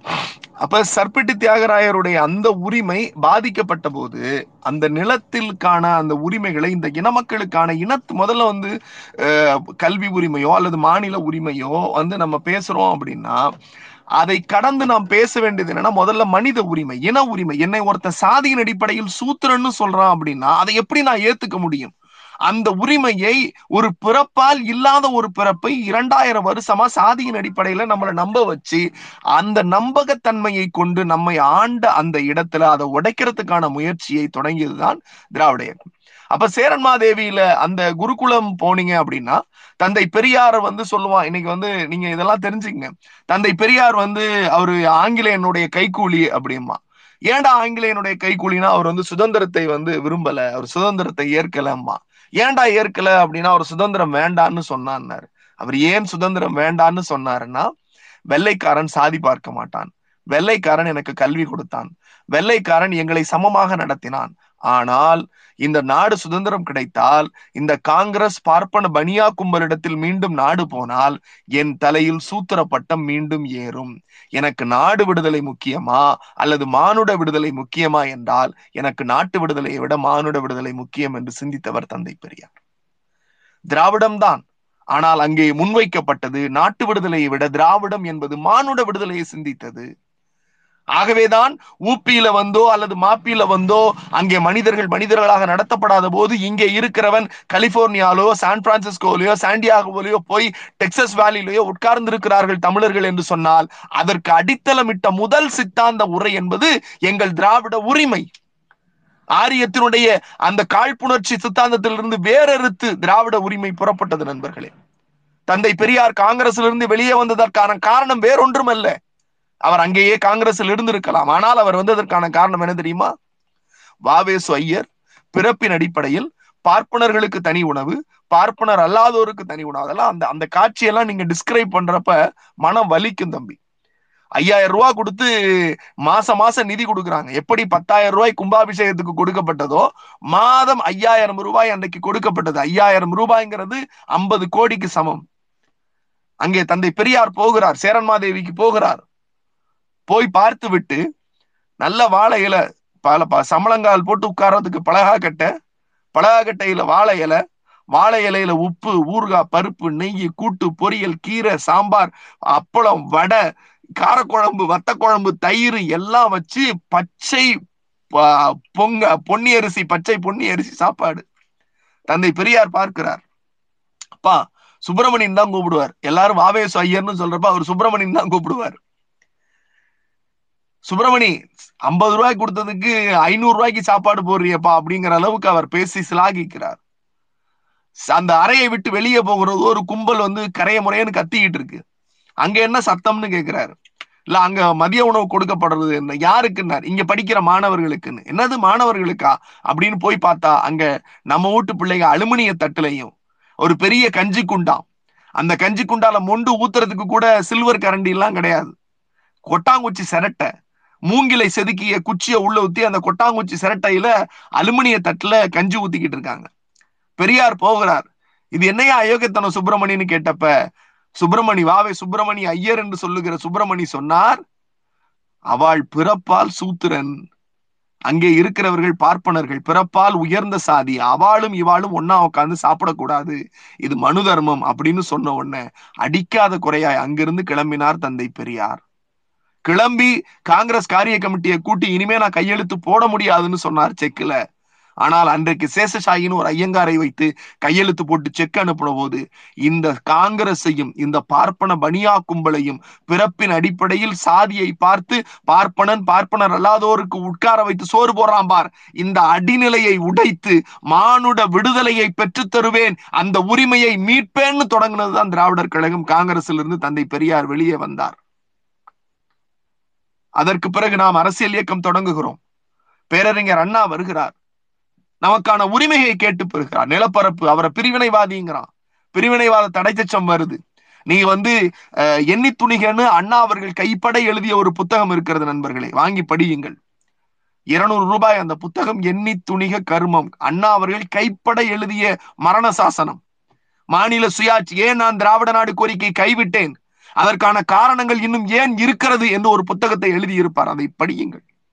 அந்த புத்தகத்தினுடைய ஒவ்வொரு வரியும் திராவிட முன்னேற்ற கழக தொண்டன் மனப்பாடம் செய்து வைத்துக் கொள்ள வேண்டும். அப்படி ஆழமான மாநில சுயாட்சி குறித்து இந்த திராவிட நாடு ஏன் தேவை? இன்றைக்கு நான் ஏன் அதை கைவிடுகிறேன்? அதற்கான காரணங்கள் இன்னும் இருக்கிறது. அதை மீட்டெடுக்க பல தலைவர்கள் வருவார்கள் என்று அண்ணா பதிவு செய்தார். அண்ணா வந்து நாடாளுமன்றத்தில் பேசிய அந்த அறுபத்தி ரெண்டுல இருந்து அவர் குறிப்பிட்ட காலம் வரை அறுபத்தி ஆறு வரைக்கும் அவர் பேசிய சொற்பொழிவுகளை நீங்கள் படித்து பாருங்கள். அதற்கு பிறகு அறுபத்தி ஏழில் அவர் முதலமைச்சராகிறார். முதலமைச்சர் ஆன உடனேயே இந்த மாநில உரிமையை நான் மீட்டெடுக்க வேண்டும். என் மக்களுக்கான தேவைகளை நான் பூர்த்தி செய்து கொள்ள வேண்டும். என் மக்களுக்கான உரிமைகளை நான் மீட்டெடுக்க வேண்டும்னு அண்ணா டெல்லிக்கு போறார். டெல்லிக்கு போயிட்டு பத்திரிகையாளர்களை சந்திக்கிறார். அவர் பத்திரிகையாளர்களை சந்திக்கிற போது அவர் பேசிய அந்த அந்த பத்திரிகையாளர் சந்திப்பு இருக்கல அண்ணாவுடைய பத்திரிகையாளர் சந்திப்பு. அதை போல ஒரு அற்புதமான பத்திரிகையாளர் சந்திப்பு உலகத்திலேயே இதுவரைக்கும் நான் பார்த்ததில்லை நண்பர்களே. அந்த பத்திரிகையாளர் சந்திப்பில் அவர்கள் கேட்கிற கேள்விக்கெல்லாம் அவர் சொல்லுவார். என்னங்க பெருசா மாநில சுயாட்சி மாநில உரிமைன்னு பேசிக்கிட்டு இருக்கீங்க? இந்தியாங்கிறது ஒரு நாடு தானே அதுல என்னத்த போய் நீங்க பெருசா மாநில சுயாட்சின்னு பேசுறீங்கிறப்ப அண்ணா சொன்னார் ஒரு குழந்தை தெருவிலே போகிறது. அந்த குழந்தை தெருவிலே போகிற போது அண்ணா அந்த குழந்தை தெருவிலே ஓடினால் அதை காப்பாற்றும் உரிமை எல்லோருக்கும் உண்டு. ஆனால் ஏதோ நாம் பாதை தவறியது போலவும் அவர்கள் பாதுகாக்க முழு பொறுப்பும் தனக்கு தான் உள்ளது போல மத்திய அரசு நடந்து கொள்ளுகிறது. இது எதேச்சை அதிகாரம் அப்படிங்கிறார். அப்படி சொன்னபோது அவர் அடுத்த இதே சொல்றாரு. ஏதோ மத்திய அரசு கூப்பிடுகிறது. மத்திய அரசு மாநில அரசுக்கான உறவு முறை என்ன அப்படின்னு பார்த்தா மன்னர் சபையை கூட்டி மாதம் மும்மாறி புலிகிறதா மண்ணான்னா ஆமாம் அண்ணா கரை புரண்டு ஓடுகிறது. ஆம் எல்லோரும் மகிழ்ச்சியாக இருக்கிறார்கள்னா ஆமாம் சாமி போடுவதற்கு நான் ஒன்றும் அவர்கள் மன்னராட்சியில் இருக்கிற மந்திரி அல்ல. இது என்னை தேர்ந்தெடுத்திருக்கிற மக்கள் என் கீழ் ஒரு மந்திரி சபை இருக்கிறது. நான் இந்த நாட்டின் மன்னன் அல்ல மக்களுக்கான தொண்டன். அந்த உரிமையை நான் மீட்டெடுப்பதற்கான போராட்டம் தான் மாநில சுயாட்சின்னு அண்ணா பேசுறார். அப்படி அவர் பேசுகிற போது பாத்தீங்கன்னா அண்ணாவை போல ஒரு அற்புதமான உவமைகளையும் சித்தாந்தங்களையும் மக்களுக்கு எளிதாக புரிவது போல பேசக்கூடிய தலைவன் யாருமே கிடையாது. இன்னைக்கு நான் வாசிப்பு பழக்கம் குறைஞ்சிருச்சு. அண்ணாவினுடைய தம்பிக்கு கடிதங்கள் அவர் எழுதிய கடைசி கடிதங்களுடைய தொகுப்பு இருக்கு பாருங்க. அந்த தொகுப்புகளை வாசித்தோன்னு வச்சுங்களேன் உலகத்தில் கிடைக்காத அவ்வளவு பெரிய அரிய பல செய்திகள் இன்னைக்கு ஒத்து போகக்கூடிய செய்திகள் நமக்கு கிடைக்கும். அண்ணா சொல்றாரு மாநில சுயாட்சினா என்ன சார் அப்படிங்கிறப்ப அண்ணா சொன்ன வரிகள் இதுதான். ஒரு எட்டு மாடி பெரிய செல்வ சீமான் மாடி மேல் இருக்கிறான். பக்கத்தில் ஒரு இருநூறு மீட்டர் தொலைவிலே ஒரு குடிசைகள் நிறைந்த பகுதி இருக்கிறது. அந்த குடிசைகள் வந்து பற்றி எரிகிறது. மேட்டுக்குடியில இருக்கிற அந்த எட்டாவது மாடியில் இருக்கிறவன் அங்கிருந்து பார்த்தான் என்று சொன்னால் அங்க பாரு ஏதோ புகையுது அப்படின்னு தான் சொல்லுவான். ஆனால் அந்த குடிசை எரிகிறதுக்கு ஒரு குடிசை பற்றி எரிகிறது. பற்றி எரிகிற குடிசைக்கு பக்கத்து வீட்டில் இருக்கிற குடிசைக்காரன் சொல்லுவான் ஐயையோ குடிசை பற்றி எரிகிறது உள்ளே உயிர் ஏதேனும் சேதமாகிவிட போகிறது. இருக்கிற தண்ணீரை கொண்டு நெருப்பை அணையுங்கள். புகையை அணையுங்கள். நெருப்பை கா அணைத்து விட்டு உள்ளே இருக்கிற உயிரை காப்பாற்றி அந்த உயிரை காப்பாற்றுங்கள் என்று சொல்லுவான். மத்திய அரசாங்கத்தினுடைய செயல்பாடு என்பது எட்டாவது மாடியில் இருக்கிற இதோபார் அங்கே புகைகிறது என்பதுதான் அவருடைய தன்மை. ஆனால் மாநில சுயாட்சி என்பது என்னுடைய ஆட்சி என்பது என் வீட்டு பக்கத்தில் இருக்கிற குடிசை இருந்தால் அந்த குடிசைக்குள் ஒரு உயிர் இருக்கிறது அதை காப்பாற்ற வேண்டும் என்கிற சித்தாந்தம் தான் மாநில சுயாட்சி அப்படின்னார். அன்னைக்கு இருக்கிற பத்திரிகையாளர் மீண்டும் தோண்டி கேட்கிறாங்க இது என்ன சார் பெருசா நீங்க பேசிட்டீங்க அப்படிங்கிறப்ப அண்ணா சொன்னார் மாநில சுயாட்சி குறித்து உங்களுக்கு ஒரே ஒரு செய்தி சொல்லுகிறேன். தமிழ்நாட்டில் கள்ளக்குறிச்சி என்கிற ஒரு ஊர் இருக்கிறது. அந்த ஊரிலே சர்க்கரை ஆலை என்று ஒன்று இருக்கிறது. அந்த சர்க்கரை ஆலைக்கு கரும்பை நட்டவன் தமிழன். கரும்பை அறுவடை செய்தவன் தமிழன். கரும்பை அறுத்து கட்டு கட்டி அதை லாரியில ஏற்றியவன் தமிழன். அதை அந்த சர்க்கரை ஆலைக்கு கொண்டு போனவன் தமிழன். சர்க்கரை ஆலையில் சர்க்கரையை புளி கரும்பை புளிந்தவன் தமிழன். பிழிந்து பாதுகாத்தவன் தமிழன். அந்த பாகை சர்க்கரையாக்கியவன் தமிழன். சர்க்கரையை மூட்டை கட்டியவன் தமிழன். மூட்டையை லாரியில் ஏற்றுகிறவன் தமிழன். ஆனால் சர்க்கரை ஆலையிலிருந்து சர்க்கரை ஏற்றப்பட்ட லாரி அந்த அந்த ஆலையிலிருந்து வெளியே வர வேண்டும் என்றால் மத்திய அமைச்சர் கையெழுத்திட வேண்டும் மத்திய சர்க்கார் உத்தரவிட வேண்டும் என்கிறார்கள். அப்படியே இருந்துவிட்டு போகட்டும் என்று நான் அவர்களோடு ஒத்து போகுவதற்கு என்னால் முடியவில்லை. ஏனென்றால் நான் தொலைபேசியிலே பாபு ஜெகஜீவன் ராம் அன்றைக்கு இருந்த உணவுத்துறை அமைச்சருக்கு தொலைபேசியிலே தொடர்பு கொள்ளுகிறேன். அவர் இல்லை. அவருக்கு பதிலாக இருந்த இணையமைச்சர் ஷிண்டேவிடம் பேசுகிறேன். ஷிண்டேவிடம் பேசுகிற போது என் நாட்டில் அவர் ஆளுகிற அவர்கள் சொல்லுகிறார்கள் எதேச்ச அதிகாரம்? அந்த எதேச்ச அதிகாரத்தின் கீழ் இருக்கக்கூடிய எல்லா அதிகாரமும் பெற்ற மத்திய அரசின் கீழ் இருக்கிற கள்ளக்குறிச்சி என்கிற ஊர் கூட ஷிண்டேவுக்கு தெரியவில்லை. ஷிண்டேவுக்கு தெரியாத ஒரு ஊரில் கையெழுத்திட வேண்டும் என்றால் அவருக்கு தெரியாத பிரச்சனையில் அவர் கையெழுத்திட வேண்டும் என்றால் அவர் அந்த பிரச்சனையை உணர்ந்து கொள்வாரா அல்லது என் மாநிலத்தில் அறுவடையிலிருந்து சர்க்கரை உற்பத்தி வரை செய்த தமிழன் கையெழுத்திட்டால் இந்த மாநிலத்தின் முதலமைச்சர் கையெழுத்திட்டால் சர்க்கரை வெளியே வரும் என்றால் அதுதான் மாநில சுயாட்சி அப்படின்னு அண்ணா சொன்னார். இந்த தலைவர்கள் எப்படியெல்லாம் நமக்கு சிந்தித்திருக்கிறார்கள் பாருங்க நீங்க இன்னும் வந்து அண்ணாவினுடைய காலம் குறைவு. அவர் செய்த அவர் மீட்ட உரிமைகள் இருக்கு பாருங்க. அவர் வந்து சுயமரியாதை திருமணம் என்கிற ஒரு மிகப்பெரிய அது வந்து சமூக புரட்சின்னு சொல்லுவோம். அது நம்முடைய உரிமையை மீட்டெடுத்தது திராவிடத்தினுடைய உரிமையை மீட்டெடுத்தது நண்பர்களே. நம்முடைய திருமணம் செய்து கொள்ளுகிற பெண்ணை இவர்கள் ஆரியத்தின் அந்த மாயையின் அடிப்படையில் நமக்கான திருமணத்தை வைக்கிற போது அந்த மந்திரத்தினுடைய தமிழாக்கத்தை கேட்டால் நீயும் திருமணம் செய்து கொள்ள முடியாது வேறு யாரும் திருமணம் செய்து கொள்ள முடியாது. அப்படி ஒரு ஆணும் பெண்ணும் திருமணத்திற்கு வயது வந்து விட்டால் மாலை மாற்றிவிட்டால் ஒருவன் பேசுவதற்கு ஆள் இருந்தால் நடத்தி வைப்பதற்கு ஒரு பெரியவள் இருந்தால் போதும் அந்த திருமணம் செல்லும்னு சொன்னப்ப அந்த திருமணம் நடந்தால் அது இந்து மரபுக்கு எதிரானது அது ஒரு வேசி திருமணம் என்று சொன்னார்கள். நாம் திருமணம் சுயமரியாதையோடு செய்து கொண்டால் அதை வேசி திருமணம் என்று சொன்னால் நம்மவர்களை வேசி என்று சொன்னார்கள். அந்த நிலையை உடைத்து அந்த அந்த ஆதிக்க மனப்பான்மையை உடைத்து வேசித்தன்மையை போக்கி சூத்திர பட்டத்தை போக்கி நமக்கான திருமண உரிமையையே பெற்றுக் கொடுத்தவர் பேரறிஞர் அண்ணா. இருமொழி கொள்கை மொழி உரிமை. நீங்க மொழி உரிமை குறித்தெல்லாம் பல தலைவர்கள் இதே ட்விட்டர் ஸ்பேஸில பேசி இருக்கலாம் இன்னைக்கு பேசுகிறார்களே புல்புல் பறவையில் சாவர்கர் வந்து போனார். சிறைச்சாலைக்கு வெளியே காற்றே வர முடியாத இடத்தில் புல்புல் பறவை வருகிறது என்று. அந்த புல்புல் பறவையில் ஏறி சாவர்கர் பறந்து சென்று தாய்நாட்டிற்கு வந்து போனார் என்று சொல்லுகிறார்களே. அவர்கள் எப்போதும் அப்படித்தான். அவர்கள் எப்போதுமே அப்படித்தான். நண்பர்களை ஒப்பிட்டு ஓமையில் சொல்லுகிறேன். தாளமுத்துவம் நடராசனம் ஆயிரத்தி தொள்ளாயிரத்தி முப்பத்தி ஒன்பது முப்பத்தி எட்டினுடைய கடைசி டிசம்பர் முப்பத்தி ஒன்பது ஜனவரி நடராசனும் தாளமுத்துவும். நடராசர் ஒரு தாழ்த்தப்பட்ட சமூகத்தை சார்ந்தவர். தாளமுத்து ஒரு நாடார் சமூகத்தை சார்ந்தவர். போராட்ட களத்திலே குதிக்கிறார்கள். அன்றைக்கு இருந்த அரசாங்கம் அன்றைக்கு இருந்த ராஜாஜி அரசாங்கம் கையெழுத்து கேட்கிறது. ஒரே ஒரு கையெழுத்து போட்டுக் கொடு. இனிமேல் போராட்டத்தில் கலந்து கொள்ள மாட்டேன் என்று கையெழுத்து போட்டுக் கொடு. உன்னை மருத்துவமனைக்கு அனுப்புகிறேன் என்று சொன்னார்கள். வீரமரவன் நடராசன் சொன்னான். மன்னிப்பு கடிதம் எழுதி கொடுப்பதும் இதிலே கையெழுத்து போடுவதும் என்னை மாய்த்துக் கொள்வதற்கு சமம். என் மொழி குறித்தான சித்தாந்தங்கள். மாங்குயில் கூப்பிடும் பூஞ்சோலை எம்மை மாட்ட நினைக்குது சிறைச்சாலை ஏங்க விடோம் தமிழ் தாய்தனையே இவ்வுயிர் இவ்வுடலை விட்டு நீங்கும் வரை என்று சொல்லி கையெழுத்திட மறுத்து அந்த நோயால் அந்த பேதியால் அந்த வயிற்றுப்போக்கால் மாத்திரை கூட உட்கொள்ளாமல் இந்த மொழி போராட்டத்திற்கு உயிர் தியாகம் கொடுத்தவர்கள் நண்பர்களே நம்முடைய மூதாதையர்கள். நடராசனும் தாளமுத்துவம். பேரறிஞர் அண்ணா அந்த சவங்களை தூக்கி கொண்டு போய் மூலக்கொத்தளத்திலே வடசென்னை மூலக்கொத்தளத்திலே அந்த சடலங்களை வைத்துவிட்டு சொன்னார். தாளமுத்துவும் நடராசனுடைய உடலை இன்னும் சற்று நேரத்தில் நெருப்பு பற்றி போகிறது.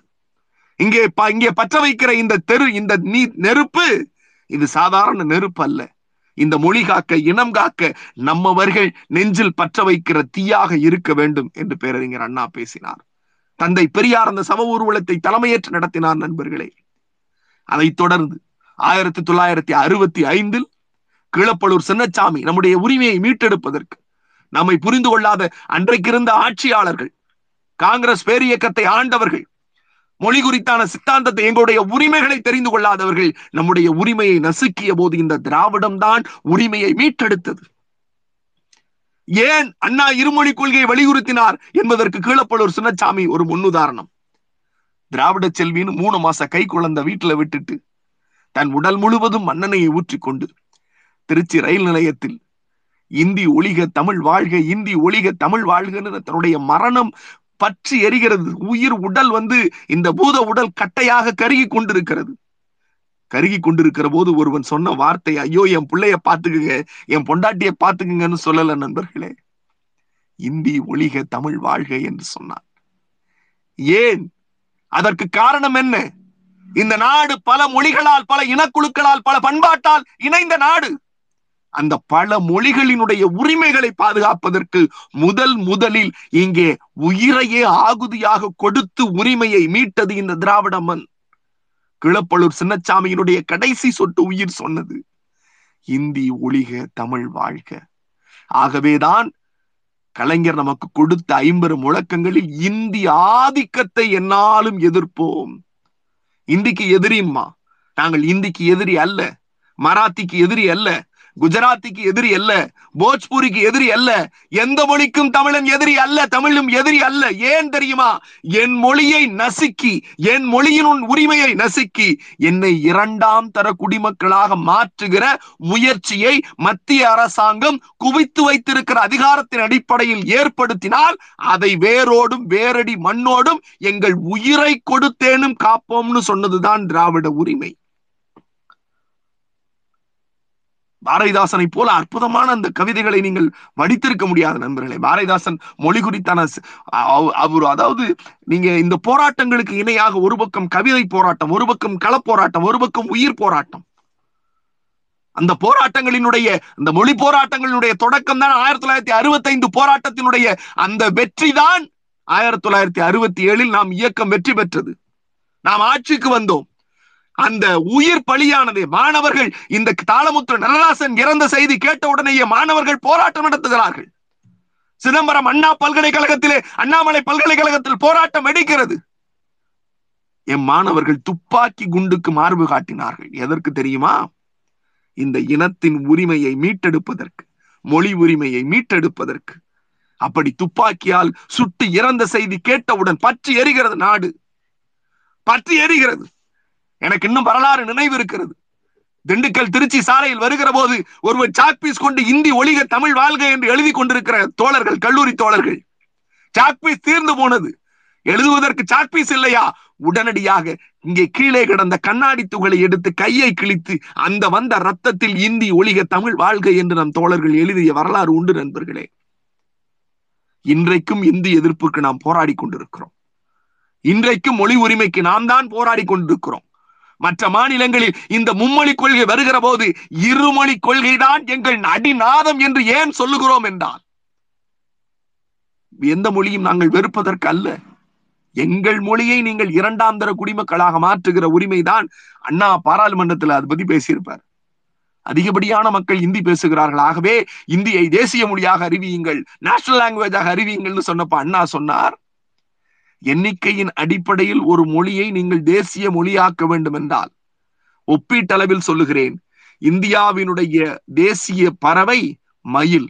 எண்ணிக்கையின் அடிப்படையில் நீங்கள் தேசிய பறவையாக்க வேண்டும் என்றால் மயிலை ஆக்கி இருக்க முடியாது காக்கையை மட்டும்தான் ஆக்கி இருக்க முடியும். இந்தி காக்கையை போன்றது தமிழ் மயிலை போன்றது என்று அண்ணா பேசினார். இதற்கான ஆழத்தை உணர்ந்து கொள்ளுங்கள் தமிழர்களே. நமக்கு உழைத்த தலைவர்கள் அப்படி. அண்ணாவை கடந்து வருகிறேன். அடுத்து கலைஞர். கலைஞர் முதல் முதலாக ஆயிரத்தி தொள்ளாயிரத்தி அறுபத்தி ஒன்பதில் முதலமைச்சராக பொறுப்பேற்று விட்டு டெல்லி போகிறார் அண்ணாவை போலவே. அண்ணாவை போலவே டெல்லி போகிறார். பிரதமரை சந்திக்கிறார் ஜனாதிபதியை சந்திக்கிறார். சந்தித்து விட்டு அவர் வைத்த முதல் கலைஞருக்கு அண்ணா என்றால் உயிர். அண்ணாவை இப்ப அண்ணா அண்ணா அப்படின்னா போதும். கலைஞருக்கு எல்லாமே. அப்படி அவ்வளவு அழுத்தம் நிறுத்தமாக கலைஞர் டெல்லி போய்விட்டு பத்திரிகையாளர் சந்திப்பில் அப்படியே பத்திரிகையாளர் சந்திப்பில் சொன்னார். நான் மத்திய மாநில உறவுகளை அலசி ஆராய்வதற்காக பி. வி. ராஜமன்னார் கமிட்டியை மே மாதம் இருபத்தி ஏழாம் நாள் ஆயிரத்தி தொள்ளாயிரத்தி எழுபத்தி ஒன்றில் அறிவிக்கிறார். நீதியரசர் ராஜமன்னாரோடு இணைந்து பல தலைவர்கள் மாநில சுயாட்சிக்கான தேவை மத்தியில் இருக்கக்கூடிய அதிகார குவியல் அந்த ராஜமன்னார் கமிட்டி வந்து ஒரு அறிக்கையை தாக்கல் பண்றாங்க. அந்த அறிக்கை ரொம்ப ரொம்ப ரொம்ப ரொம்ப முக்கியம். அந்த அறிக்கை தான் மிக மிக முக்கியம். அந்த அறிக்கையில ஒரு வரி வரும்.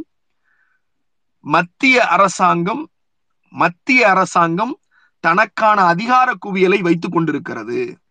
அந்த அதிகார குவியல் எப்படி என்றால் ஒரு மனிதனிடத்தில் அதிகப்படியான ரத்த ஓட்டம் வந்தால் அவனுக்கு ரத்த கொதிப்பு வரும். ஒரு இடத்தில் ரத்தமே இல்லாமல் சுண்டி போனால் ரத்த சோகை வரும். மத்திய அரசு அதிகப்படியான அதிகாரங்களை குவித்து கொண்டு ரத்த கொதிப்பால் துடிக்கிறது. மாநிலங்கள் ரத்தம் இல்லாமல் ரத்த சோகை வந்து தாழ்ந்து போய் கிடக்கிறது அப்படின்னு அறிக்கை தாக்கல் பண்றாங்க. எழுபத்தி மூணு எழுபத்தி நாலுகளிலேயே இந்த அறிக்கை முன்னூத்தி எண்பது பக்க அறிக்கை. மாநிலத்தினுடைய சட்டம் இயற்றும் அதிகாரம் ஆளுநரை நியமிக்கிற உரிமை மத்- மாநில அரசினுடைய உரிமை தேவைப்பட வேண்டும். சம வாய்ப்பு வரி வருவாயை நாங்களே நிர்மாணம் செய்து கொள்ள வேண்டும் என்றெல்லாம் ராஜமன்னார் கமிட்டி முடிவு செய்கிறது. அந்த ராஜமன்னார் கமிட்டியினுடைய நிலைப்பாடுகளை அன்றைக்கு இருந்த அந்த எழுபத்தி மூணு எழுபத்தி நாலுலயே கலைஞரை அஹ், ஒ- ஒடுக்க வேண்டும். கலைஞர் என்கிற ஒரு மிகப்பெரிய தலைவரை சதிசை சதியின் அடிப்படையிலே பிரிக்க வேண்டும் என்றெல்லாம் இந்த இயக்கத்தின் வளர்ச்சியை தடுக்க வேண்டும் என்றெல்லாம் அன்றைக்கு இருந்த இந்திரா காந்தி அரசியல் தெரிந்தவர்களுக்கு தெரியும். இந்திரா காந்தி முயற்சி செய்தார். எம்ஜிஆர் ஏதோ கொள்கையின் அடிப்படையில் இயக்கம் தொடங்கியவர் அல்ல அண்ணாவை போல. எம்ஜிஆர் தனக்கான வருமான வரி வழக்குக்காக தன் வருமான வரியினுடைய உலகம் சுற்றும் வாலிபன் படத்திற்காக தொடுக்கப்பட்ட வருமான வரி வழக்குக்காக இந்த இயக்கத்தின் கணக்கு கேட்டார். கலைஞர் தான் கேட்டார். அவர் இந்த இயக்கத்தின் பொருளாளர் எம்ஜிஆர் மாக்கோ ராமச்சந்திரன். கணக்கு வழக்குகளை அவர்தான் மக்களுக்கு தெரிவிக்க வேண்டும். அவர் கணக்கு வழக்குகளை எங்களிடத்திலே கேட்பதோ அல்லது மக்களிடத்திலே கேட்பதோ எந்த விதத்திலே நியாயம் என்று கலைஞர் கேட்டார். செங்கல்பட்டு மாவட்டத்தில் நடந்த பொதுக்கூட்டத்திலே தான் எம்ஜிஆர் பிரிந்து போகிறார். அது கலைஞருக்கான துரோகம். கலைஞருக்கான துரோகம். தன்னுடைய சுயநலத்திற்காக எம்ஜிஆர் கலைஞருக்கு துரோகம் செய்தார்.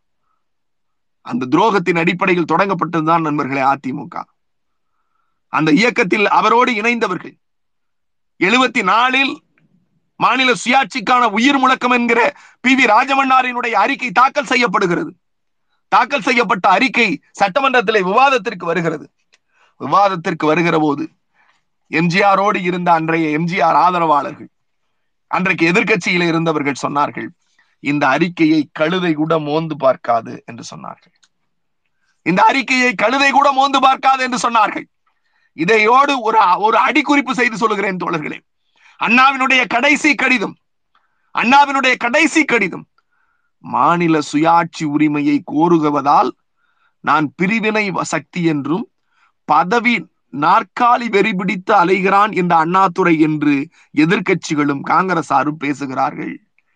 அவர்கள் எப்படி வேண்டுமானால் நினைத்து விட்டு போகட்டும். பதவி வெறியோ அல்லது நாற்காலி வெறியோ பித்து பிடித்து அலைகிறான். நாற்காலி பித்து அண்ணா பயன்படுத்திய வார்த்தை.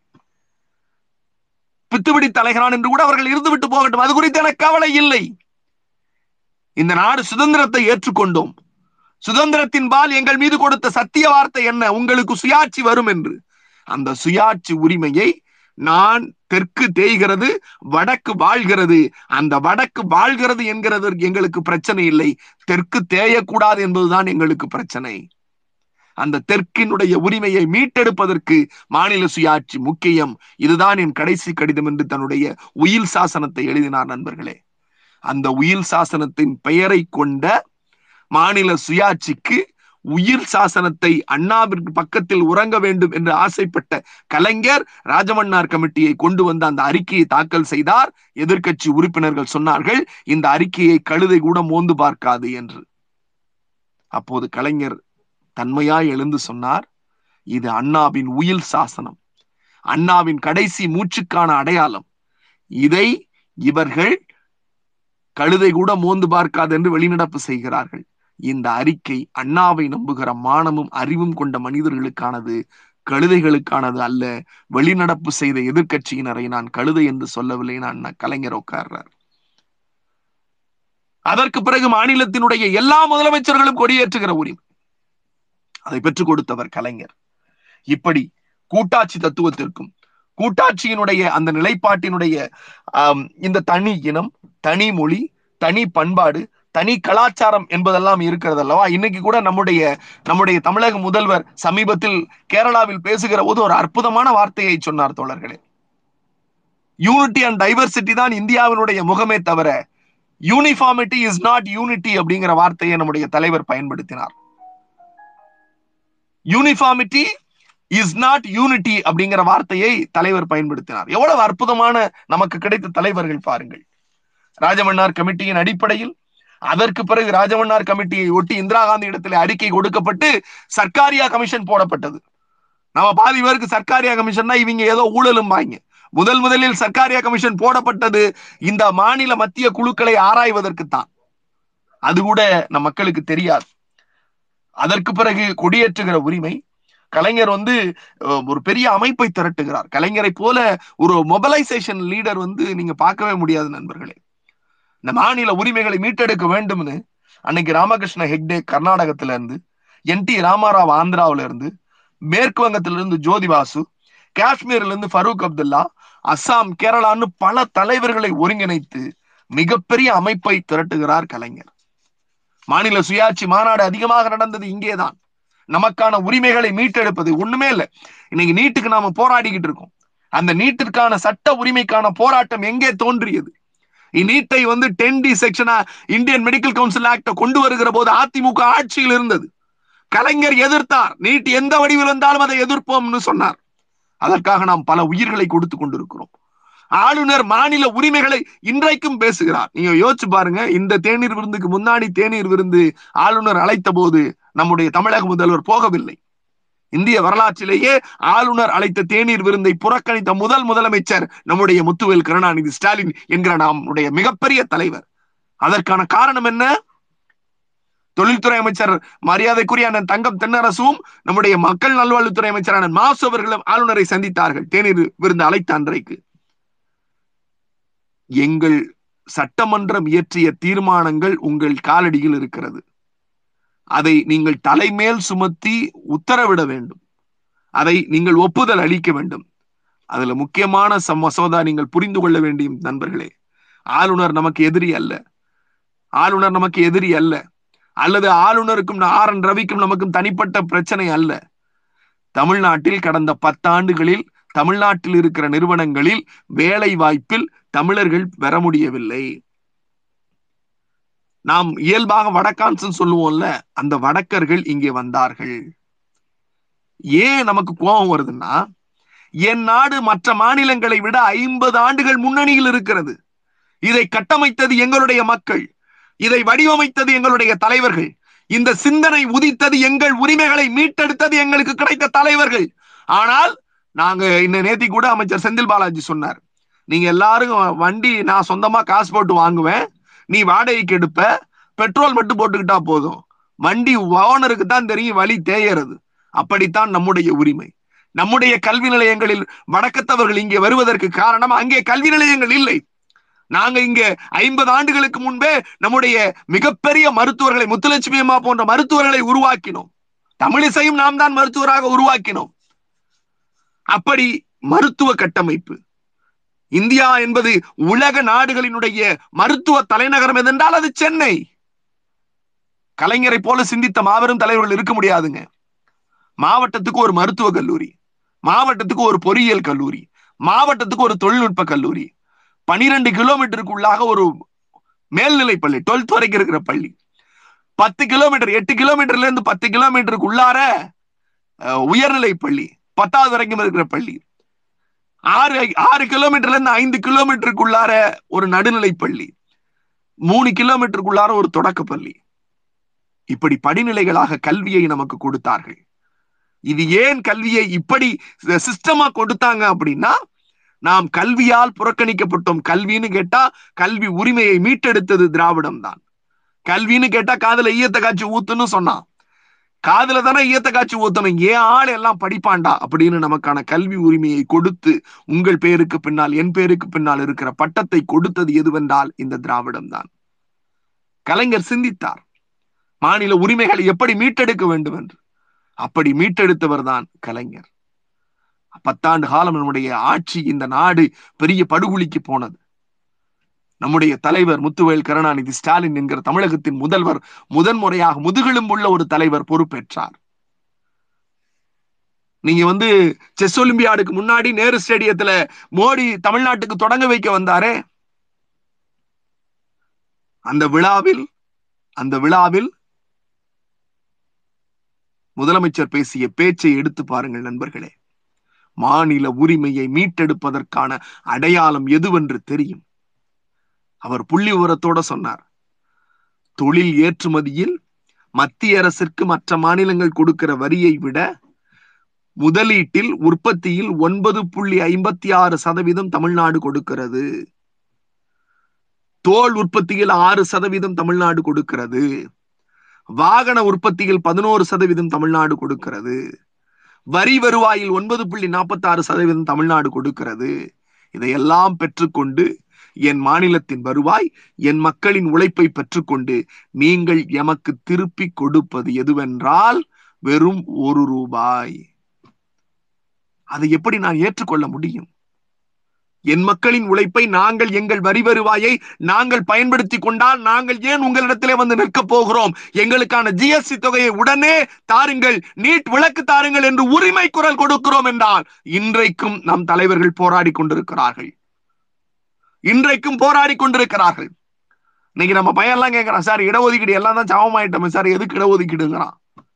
இரண்டாயிரம் ஆண்டு கால பள்ளத்திலிருந்து கிட்டத்தட்ட பாத்தீங்கன்னா ஒரு ஐம்பத்தைந்து ஆண்டு கால ஆட்சி தான் வந்திருக்கு. ஐம்பத்தைந்து ஆண்டு கால ஆட்சியில் மிகப்பெரிய மாற்றத்தை நாம் செய்திருக்கிறோம். ஆயிரத்தி தொள்ளாயிரத்தி அறுபத்தி ஏழில் தொடங்கப்பட்ட திராவிட ஆட்சி நான் இன்க்ளூசிவ் ஆஃப் எல்லா ஆட்சியும் தான் சொல்றேன். நீங்க வந்து எம்எம்எஸ் பாண்டியன் எழுதிய பிம்பத்திரைன்னு ஒரு புத்தகம் இருக்கும் சார். அந்த புத்தகத்தை தயவு செஞ்சு வாங்கி படியுங்க. இமேஜ் ட்ராப்னு எம்எம்எஸ் பாண்டியன் ஆங்கிலத்தில் எழுதியிருப்பாரு. தமிழ்ல பூக்கோ சரவணன் வந்து இப்ப மொழிபெயர்த்திருப்பார் பிம்பச்சிறைன்னு. அதில் எம்ஜிஆர் ஆட்சி காலம் என்பது தமிழ்நாட்டை எத்தனை ஆண்டு கால படுகொலியில் தள்ளியதற்குன்னு புள்ளி ஒரு அடிப்படையில இருக்கும். நம்முடைய ஆட்சி கலைஞருடைய ஆட்சியை எடுத்து பாருங்கள். அது எப்படி அணுவணுவாய் தமிழர்களுக்கு சிந்தித்ததுன்னு இருக்கும் சார். நம்ம ஆட்களுக்கு படிக்கிற தன்மை குறைஞ்சு போச்சு. வாட்ஸ்அப்ல வர்ற வாந்திக்கு தான் பதில் சொல்லணும்னு ஆசைப்படுறீங்களே தவிர பின்னால் இருக்கிற நம் உரிமைகளை மீட்டெடுத்ததற்கான போராட்டம் எங்க? கலைஞர் அணுவணுவாய் சிந்தித்தார். அந்த உரிமை போராட்டங்களை அவர் பதிவு செய்தார். சட்டமன்றத்தில் அவர் உரிமை மீட்பு போராட்டங்களை பதிவு செய்த தொகுப்பு பதிமூன்று புத்தகங்களா இருக்கு சார். கலைஞரின் சட்டமன்ற உரைகள். ஆளுநர் மீதான ஆளுநருக்கு தீர்மானத்தின் மீதான உரைகள். மாநில உரிமை பிரச்சனைகள் குறித்து அவர் பேசிய உரைகள்னு பதிமூணு தொகுப்பு இருக்கு சார். அதை வாங்கி படியுங்க. அதை போலவே அவர் அரசியல் வாழ்க்கையில் தன் பிறப்பு முதல் இறப்பு வரை நடத்திய மாநில உரிமை போராட்டங்களை நம்முடைய நெஞ்சுக்கு நீதியாக ஆறு தொகுதிகள் படைத்திருக்கிறார். அதை வாங்கி படிக்கணும். அண்ணாவினுடைய தம்பிக்கு கடிதம். அது முழுக்கவே உரிமை போராட்டம் தான் அதை வாங்கி படியுங்கள். இன்றைக்கு நம்முடைய தலைவர் நாளை வெளியிட இருக்கிற இந்த பதினைந்தாம் தேதி வெளியிடுக்கிற திராவிட மாடல் புத்தகத்தையும் வாங்கி படியுங்கள். இது எல்லாம் ஏன் உங்களுக்கு படைக்கிறோம் என்று சொன்னால் திராவிடம் என்று சொன்னாலே உரிமை மீட்பு தான். இது திராவிட உரிமை என்பது ஒரு இனத்திற்கான உரிமை ஒரு இனத்திற்கான கல்வி ஒரு இனத்திற்கான சூத்திர பட்டத்தை போக்குவதற்கான போராட்டம். ஒரு இனத்தை ஐம்பது ஆண்டு காலம் பள்ளத்தில் இருந்த இரண்டாயிரம் ஆண்டு காலம் பள்ளத்தை ஐம்பது ஆண்டுகளில் மேலே தூக்கி பிடித்து ஒரு சமூகத்திற்கான மாற்றத்தை கொடுத்த உரிமைதான் திராவிட உரிமை திராவிட உரிமை என்று சொல்லி வாய்ப்பளித்தமைக்கும் வாய்மொழி கேட்டமைக்கும் இந்த நிகழ்வை ஒருங்கிணைத்திருக்கிற பாசத்திற்குரிய சகோதரர் டி ஆர் பி ராஜா அவர்களுக்கும் நன்றி பாராட்டுகிறேன். கேள்வி இருந்தால் கேட்கலாம். Fantastic fantastic fantastic go head Ponni Kumudini நீங்க கேள்வி கேட்கலாம். எஸ் சார் சார் வாசுதேவன் அப்படிங்கிறவர்கிட்ட இருந்து வந்திருக்க கேள்வி. வாரிசு அரசியல் என்று விமர்சிக்கப்படும் திமுகவில் தமிழன் பிரசன்னா எப்படி தமிழ்நாடு அறிந்த பிரமுக பிரமுகர் ஆக முடிந்தது? ஏங்க இங்க இந்த வாரிசு அரசியல்னு சொல்றவங்க எல்லாம் தூக்கி குப்பையில போடுங்கங்க. இங்க உள்ள பிரச்சனை என்னங்கிறதே புரிஞ்சுக்காம வாரிசு அரசியல் வாரிசு அரசியலுங்கிறாங்க. நாங்க வந்து நீங்க இவ- நான் தான் அடிப்படையில கேட்பேன் நான் ஆயிரத்தி தொள்ளாயிரத்தி தொண்ணூத்தி ஆறுல திருச்சி மாநாட்டுல வந்து டீ ஒரு டீ கேன் ஒரு கையிலையும் வடை ஒரு கையிலையும் வச்சுக்கிட்டு வித்துக்கிட்டு இருந்த ஆள் நான். இதை நான் வந்து எல்லாரும் சொல்றாங்க. இப்ப ஏன் சார் நீங்க இதை போய் சொல்றீங்க? நீங்க எங்கேயோ அப்ப நான் இல்ல. ஆயிரத்தி தொள்ளாயிரத்தி தொண்ணூத்தி ஆறு திருச்சி திமுக மாநாட்டுல வடை வித்துக்கிட்டு இருந்த சிறுவன் சார் நானு. ரெண்டாயிரத்தி பதினாறுல அமெரிக்காவினுடைய கேபிட்டோல போய் பேசிட்டு வரேன் சார். நாடாளுமன்றத்துல பேசிட்டு வரேன் சார். எனக்கான கல்வி வாய்ப்பு இல்ல. எங்க அம்மா வந்து தெருவுல வடை வித்துக்கிட்டு இருந்தாங்க. எங்க அப்பா கூலி தொழிலாளி. ஆனால் எனக்கு கல்வியை இலவசமாக கொடுத்தது. இங்க வாரிசு அரசியல்லாம் கிடையாது. தமிழன் பிரசன்னா இருபத்தி நாலு வயசுல திமுகவினுடைய மாநில இணை செயலாளர்கள்ல ஒருத்தர். இந்த இயக்கம் எல்லோரையும் பார்த்து பார்த்து திறமையும் உழைப்பும் இருந்தால் நம்பிக்கை இருந்தால் இந்த அப்படியே கைதூக்கி விட்டுக்கும் சார். கலைஞரனை அப்படித்தான் கைதூக்கினார் அந்த கையை தளபதியிடத்திலே கொடுத்தார் இன்றைக்கு வரை. இது வாரிசு அரசியல்லாம் இல்ல எல்லோருக்குமான இயக்கம். எல்லோரையும் அரவணைக்கிற இயக்கம். நன்றி சார் ஜோயல் ராஜா அப்படிங்கிறவர்கிட்ட இருந்து வந்திருக்க கேள்வி திமுகவின் இளம் பிரதிநிதியா நீங்க அமெரிக்கா சென்ற நீங்கள் அங்கே உங்களுடன் பங்கேற்ற பிற நாட்டு அரசியல் பிரமுகர் பிரமுகர்களிடம் எந்த அளவில் பகிர்ந்து கொள்ள முடிந்தது? இல்ல அங்க என்ன அப்படின்னா அங்க வந்திருந்தவங்க எல்லாருமே அடுத்தடுத்த பிரசிடென்ஷியல் கேண்டிடேட் மேயர் கேண்டிடேட் நாடாளுமன்ற கேண்டிடேட்ஸா தான் இருந்தாங்க. அவர்களோடு பேசுகிற போது அந்த பன்முகத்தன்மை பாலின சமத்துவம் மொழி உரிமை அவர்களுடைய மாநில உரிமை அந்த நாட்டினுடைய உரிமை குறித்தெல்லாம் பேசுகிற போது எங்களுக்கு அன்னைக்கு இருந்தது வந்து ஓப்பன் கவர்மெண்ட் அன்னைக்கு இருந்த மையப்பொருள் வந்து ஓப்பன் கவர்மெண்ட் அதை போலவே பாத்தீங்கன்னா அதே போல அந்த ரேசிசம்லாம் அந்த இந்தியானா ஸ்டேட் வந்து பாத்தீங்கன்னா அங்க ரிபப்ளிகன்ஸ் தான் அதிகம். ஆனால் அங்கே வந்து நான் டெமோக்ராட்டுகளுடைய பிரதிநிதியா நான் பேசினேன். அங்கேயும் பேசினது வந்து ஸ்டேட் அட்டானமஸ் தான். செல்ஃப் டிட்டர்மினேஷன் ஆஃப் ஸ்டேட்ஸ் தான். அங்கே உரிமைகள் எப்படி மறுக்கப்படுகிறதுன்னு பேசுகிற போது ஒரு பெரிய மகிழ்ச்சி இருந்துச்சுங்க. அங்கே மக்கள் எப்படி சிந்திக்கிறார்கள் அங்கே மக்கள் எப்படி உண்ணுகிறார்கள் அங்கே எப்படி வாழ்வு முறை இருக்கிறது மற்ற சமூகத்தினரை மற்ற பண்பாட்டு மக்களை எப்படி மதிக்கிறார்கள்ங்கிறத கத்துக்க முடிஞ்சது. நன்றி சார். மணிகண்டன் ஆஹ்ங்கிறவர் கேட்டிருக்காரு ஊடக விவாதங்கள் அரசியல் விழிப்புணர்வுக்கு பயன்படுகிறதா இல்லை நேரத்தை கடத்துகிறதா அப்படின்னு? நீங்க வந்து விவாதங்கள் வந்து இன்னைக்கு ரொம்ப மலிவா போயிடுச்சுங்க. முதல்ல ஆரம்ப காலகட்டங்கள் ரெண்டாயிரத்தி எட்டு ஒன்பதுகள்ல நாங்க முதல் முறையா விவாதங்களுக்கு போக ஆரம்பிச்சப்ப ரொம்ப கருத்தியலாளர்கள் விவாதங்களின் மூலம் வந்து பல இடங்கள்ல நாங்க விழிப்புணர்வை ஏற்படுத்திக்கிட்டு இருந்தோம். ஆனால் இன்னைக்கு பாத்தீங்கன்னா ரோட்ல போறவன் எல்லாம் கூப்பிட்டு இப்போ ஒரு ஜோல்னா பைய கொடுத்து ஒரு காவி பொட்டை போட்டு விட்டு கைத்துல கயிறுல ஒரு கை கையில ஒரு கயிறை கட்டி விட்டு இவங்க எல்லாம் வலதுசாரி சிந்தனையாளர்கள்னு உட்கார வச்சு பொய்யை பேசுகிறான் என்று தெரிந்தாலும் அந்த பொய்யை அவனிடத்திலிருந்து உண்மையை வாங்குவதற்கு நாங்கள் போராடுற போராட்டம் இருக்கு தெரியுமா? ஐயையோ அவர்கள் பெரிதாக தாடி வைத்துக் கொள்ளுவார்கள் அழகாக பட்டை போட்டுக் கொள்ளுவார்கள் ரொம்ப அற்புதமா சட்டை போட்டுக்குவான் ரொம்ப அற்புதமா இப்பதான் புதுசா கோட்டையே பாக்குற மாதிரி கோட்டு மாட்டிக்கிட்டு வந்துருவான். அதே மாதிரி ஜிப்பா கோட்டு போடுவான். இவங்க நடந்து வர்றதை பார்த்தாலே ஐயையோ இவர்கள் எல்லாம் ஆகச்சிறந்த அறிவாளிகள் போல இருக்குன்னு நமக்கே ஒரு அச்சம் வந்துடும் ஆனா அவன் வாயை திறந்தா அவனுக்கு எதுவுமே தெரியலன்னு ஆகி போயிடும் இன்னைக்கு எங்களுக்கே வெறுப்பு எரிச்சல் ஊட்டுகிற அளவுக்கு தான் விவாதங்கள் போய்கிட்டு இருக்கு. அதனாலும் அந்த விவாதங்களை பார்க்கக்கூடியவர்கள் அந்த எங்க இப்ப நாங்கெல்லாம் விவாதத்துல பங்கேற்று வந்தோம்னா எங்களுக்கு வர ஃபீட்பேக் பாத்தீங்கன்னா இந்த செய்தி புதிதாக இருந்தது.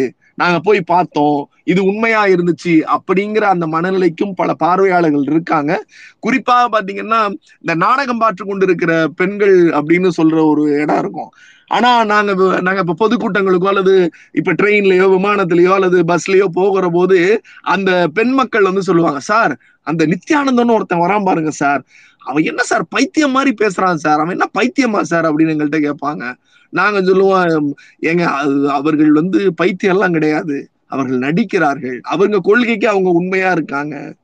இப்படி ரொம்ப மகிழ்ச்சியா இருக்கும். ஆனால் சில இடங்கள்ல கத்த வேண்டியது இருக்கும். சில இடங்கள்ல மிரட்ட வேண்டியது இருக்கும். சில இடங்கள்ல வந்து ரொம்ப ஆவேசப்பட்டு பேச வேண்டி இருக்கும். இது இது அப்படித்தான். ஆனா இப்ப வந்து விவாதங்கள் ஆரோக்கியத்தன்மை அற்று இருக்கிறது. ஏன்னா காசு கொடுத்து ஆளை அனுப்பக்கூடிய நிலை வந்துருச்சு. பாஜக நேரடியா ஆளை அனுப்புறது இல்ல அதிமுக விவாதத்திலேயே பங்கேற்கிறது ஆனா விவாதங்கள் போகுது. யாரு பேசுறா அப்படின்னு பாத்தீங்கன்னா ஒண்ணுமே இல்லைங்க. அஹ் மாலனும் பத்திரிகை விமர்சகர் பத்திரிகையாளர்னு சொல்ற கலையும் வந்து ரெண்டு பேரும் ஒரு விவாதத்துல இருக்காங்க. ஒரு விவாதத்துல இருக்காங்க. நியூஸ் எயிட்டின் விவாதத்துல இருக்காங்க. பிரேக்ல ரெண்டு பேரும் பேசுறது ஆன்லைன்ல போய்கிட்டு இருக்கு. என்னன்னா இந்த பிரசன்னான்னு ஒரு பொறுக்கி வரான் பாத்தீங்களா?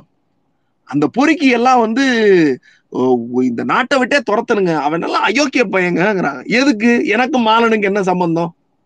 எனக்கு கலைக்கு என்ன சம்பந்தம்? என்னை பொறுக்கின்னு சொல்றதுக்கு என்ன சம்பந்தம்? அவங்களுடைய வன்மம் பாருங்க. கேட்டா நடுநிலையாளரும்பாங்க வலதுசாரி சித்தாந்தவாதிம்பாங்க அரசியல் விமர்சகரும்பாங்க. எப்படி அவன் அரசியல் விமர்சகரா இருக்க முடியும்? ஒரு கருத்தியலோ அல்லது ஒருத்தரை ஆதரிக்கிறோம் என்று சொல்லுகிற போது அந்த ஆதரவாளராகத்தான் இருக்க முடியுமே தவிர விமர்சகர்னு எப்படி இருக்க முடியும்? நீங்க ஒண்ணுமே இல்ல சார். இந்த ட்விட்டர்ல சுமன் சி ராமன் ஒருத்தர் இருக்காரு சார். நேத்துக்கு ஒரு ட்விட்டர் போடுறாரு சார். நான் இந்த ட்விட்டர் மூலமாகவே அவருக்கு பதில் சொல்றேன்.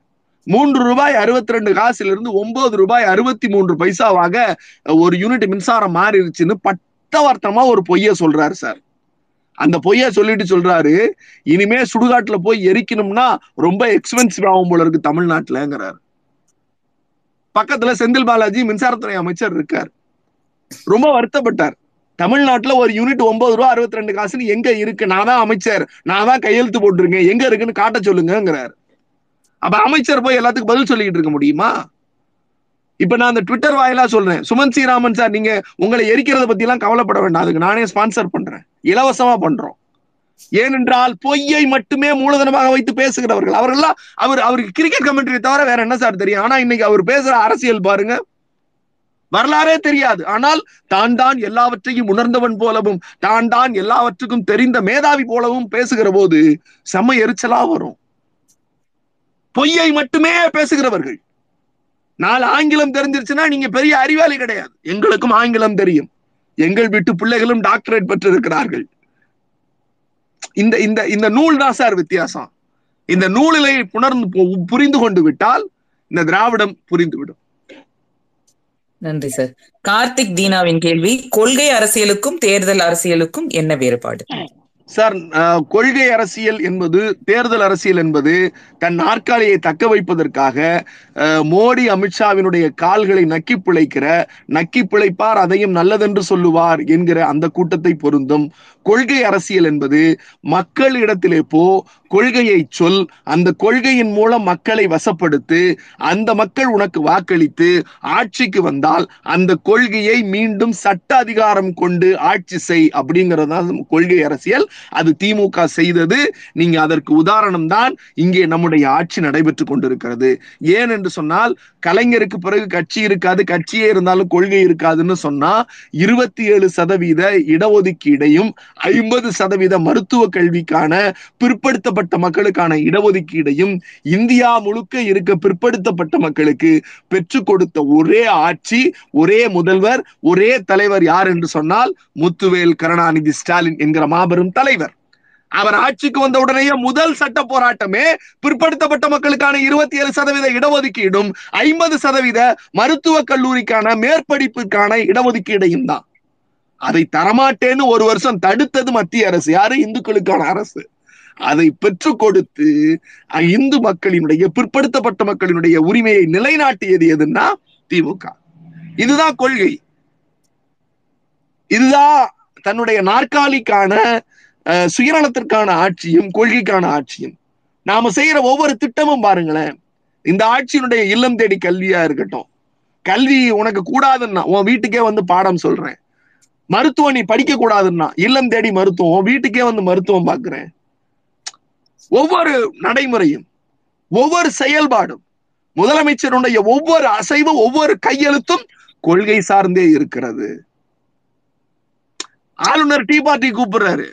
நீ என்னைய புறக்கணிக்கிற நான் உன்னைய புறக்கணிக்கிறேன்னு அடுத்த நாள் அவரு ஒரு பார்ட்டிக்கு போனார் முதலமைச்சர். எங்க? திருவள்ளூர்ல இருக்கிற அஹ், நரிக்குறவர் இன வீட்டுக்கு போய் கறிக்குழம்பு பார்ட்டியில கலந்துக்கிறார்.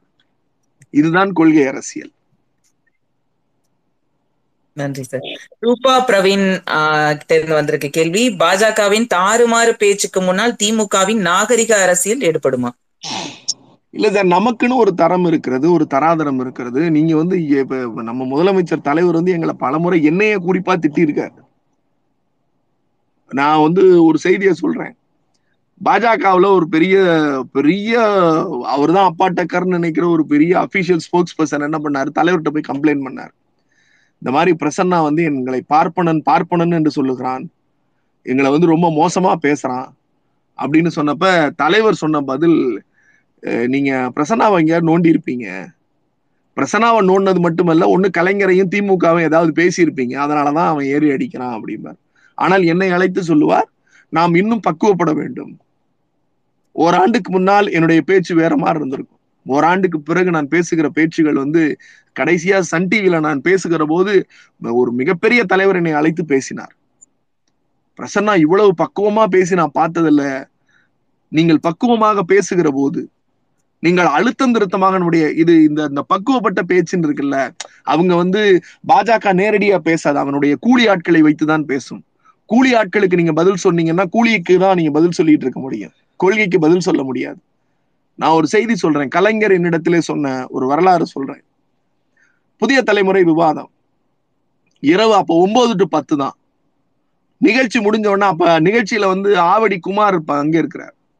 ஆவடி குமார் ரொம்ப மோசமா கலைஞரை பேசணும்னா எனக்கு செம்ம கோபம் லெஃப்ட் ரைட் வாங்கி உண்டு இல்லைன்னா அப்படியே கோபம் கனல் பொ- கொதிக்க அப்படி பேசிட்டு வரேன். இரவு நிகழ்ச்சி முடிஞ்ச உடனே போன் வருது. தலைவர் உங்களை கூப்பிடுறாங்க வீட்டுக்குன்னு. வீட்டுக்கு போனா தலைவர் சொன்னது என்ன தெரியுமா? சாப்பிட்டியாடான்னு கேட்டாரு. இல்லப்பா இனிமேதான் தான் சாப்பிடணும். சாப்பிடுறியான்னாரு. இல்லப்பா நான் வீட்டுல போய் சாப்பிட்டுக்கிறேன். ஏன் அவ்வளவு கோவப்பட்ட அப்படின்னார். ஏ, அப்பா அப்படின்னார். டிவில ஏன் அவ்வளவு கோவப்பட்ட அப்படின்னார். அப்ப அவர் சொன்ன தத்துவம் பாருங்க. அது இன்னைக்கு நீங்க கேட்ட கேள்விக்கும் பதில் பொருந்தும். பக்கத்தில் இருக்கிறவன் உன்னை கோவப்படுத்துவதற்கு தான் கேள்வி கேட்பான். ஒரு மனிதன் கோபம் வந்து விட்டால் அவன் தன்னிலை மறப்பான். பேச வேண்டியதை மறப்பான். கொள்கையை மறப்பான். அவன் கேள்வியை நீ உள்வாங்கி கொண்டு கொள்கை ரீதியாக உன்னுடைய பதிலை எதிர்பார்த்து கேமராவுக்கு பின்னாடி உன்னைய ஒரு லட்சம் பேர் பார்த்துக்கிட்டு இருக்கான். உன்னுடைய பதில் சிரித்த முகத்தோடு கேமராவுக்கு பின்னாடி இருக்கிற ஒரு லட்சம் பேருக்கு தான் இருக்கணுமே தவிர பக்கத்துல இருக்கவனுக்கு இருக்கக்கூடாது அப்படின்னு கலைஞர் எனக்கு பாலபாடம் எடுத்திருக்கிறார். ஆக அவர் சொன்ன பாலபாடம் தான் உங்கள் கேள்விக்கும் பதில். தெளிவான விளக்கம் சார். ரொம்ப நன்றி. நன்றி உரை வழங்க திரு கோ- கோவி லெனின் அவர்களை அழைக்கின்றேன். வணக்கம். ஒரு மிக உணர்ச்சிகரமான உரை. அதுவும் திராவிட உரிமை அப்படிங்கிற தலைப்பை கொடுத்ததும் கழகத்தினுடைய செய்தி தொடர்பு இணைச் செயலாளர் அருமை தம்பி தமிழன் பிரசன்னா அவர்கள். அவருக்கே உரிய பாணியில் அதுவும் இந்த இயக்கத்தை எப்படி நூறாண்டு காலமாக நம்ம அந்த உரிமை முழக்கத்தை ஓயாமல் அதை உறக்க பேசிக்கொண்டிருக்கின்ற ஒரே இயக்கம்னா அது திராவிட இயக்கம்தான். அன்று அன்று முதல் இன்று வரை அந்த உரிமை முழக்கம் என்பது யாராலும் கைவிடப்படாமல் அது ஓங்கி ஓங்கி ஒழிக்கிறது இந்தியாவில் வேற எந்த மாநிலத்தை கேட்குதோ இல்லையோ இந்த மாநிலத்தில் அது தொடர்ந்து ஒழித்து கொண்டே இருக்கிறது. நம்முடைய மாண்புமிகு முதல்வர் சொன்னது போல நீதி கட்சியின் தொடர்ச்சி அண்ணா அண்ணாவின் தொடர்ச்சி கலைஞர் கலைஞரின் தொடர்ச்சி நான் என்று அவர் சொன்னது போல அந்த நூறாண்டு காலமாக அந்த உரிமை எப்படி அந்த ஒரு வேகம் குறையாமல் ஒழிக்கிறதோ அதுபோல் இந்த ஒரு மணி நேரத்திற்கும் மேலான இடையில் இரண்டு முறை தடைபட்டாலும் தடையெல்லாம் எங்களுக்கு தூசு. நாங்கள் அதையெல்லாம் தாண்டி வந்து எங்களுடைய கருத்தை சொல்லி தீர்வோம் வெற்றியை அடைந்தே தீர்வோம் இலக்கை நோக்கி பயணித்தே தீர்வோம் என்பது போல பிரசன்னா அவர்கள் இந்த ஒரு மணி நேரத்திற்கு மேலாக அந்த உரிமை முழக்கத்தை முன்வைத்து திராவிடம் என்ன சாதித்தது எந்த வகையில் வழிகாட்டுகிறது என்பதையெல்லாம் மிக சிறப்பாக சொல்லியிருக்கிறார். உண்மையிலேயே அவருடன் நான் ஒரு கடந்த இரண்டு நாட்களாக நான் அவருடன் தான் இருந்தேன். இரண்டு நாட்களாக நான்கு பயிற்சி கூட்டங்கள் அதாவது இளைஞரணி நடத்துகின்ற பயிற்சி பாசறை கூட்டங்கள் இரண்டு நாட்களில் நான்கு கூட்டங்களை முடித்துவிட்டு இன்றைக்கு காலையிலும் அவர் தென்காசியிலே ஒரு கூட்டத்தை முடித்துவிட்டு இப்பொழுது நமக்காக இந்த நிலையிலும் அந்த உணர்ச்சி குரல் மாறாமல் அந்த உரிமை முழக்கத்தை முன்வைத்த தன்னுடைய உடல்நிலையும் பொருட்படுத்தாமல் அதனை முன்வைத்த பிரசன்னா அவர்களுக்கு தகவல் தொழில்நுட்ப அணியின் சார்பிலும் அணி செயலாளர் சார்பிலும் நிர்வாகிகள் சார்பிலும் மனமார்ந்த நன்றியை தெரிவித்துக் கொள்கிறேன். அதுவும் இந்த கேள்வி பதில்களில் மிக தெளிவான அவருடைய பார்வையை முன்வைத்திருக்கிறார். தன்னுடைய சொந்த அனுபவத்திலிருந்து அவர் சொன்னது ஒவ்வொன்றும் இந்த இயக்கத்தின் வரலாறு.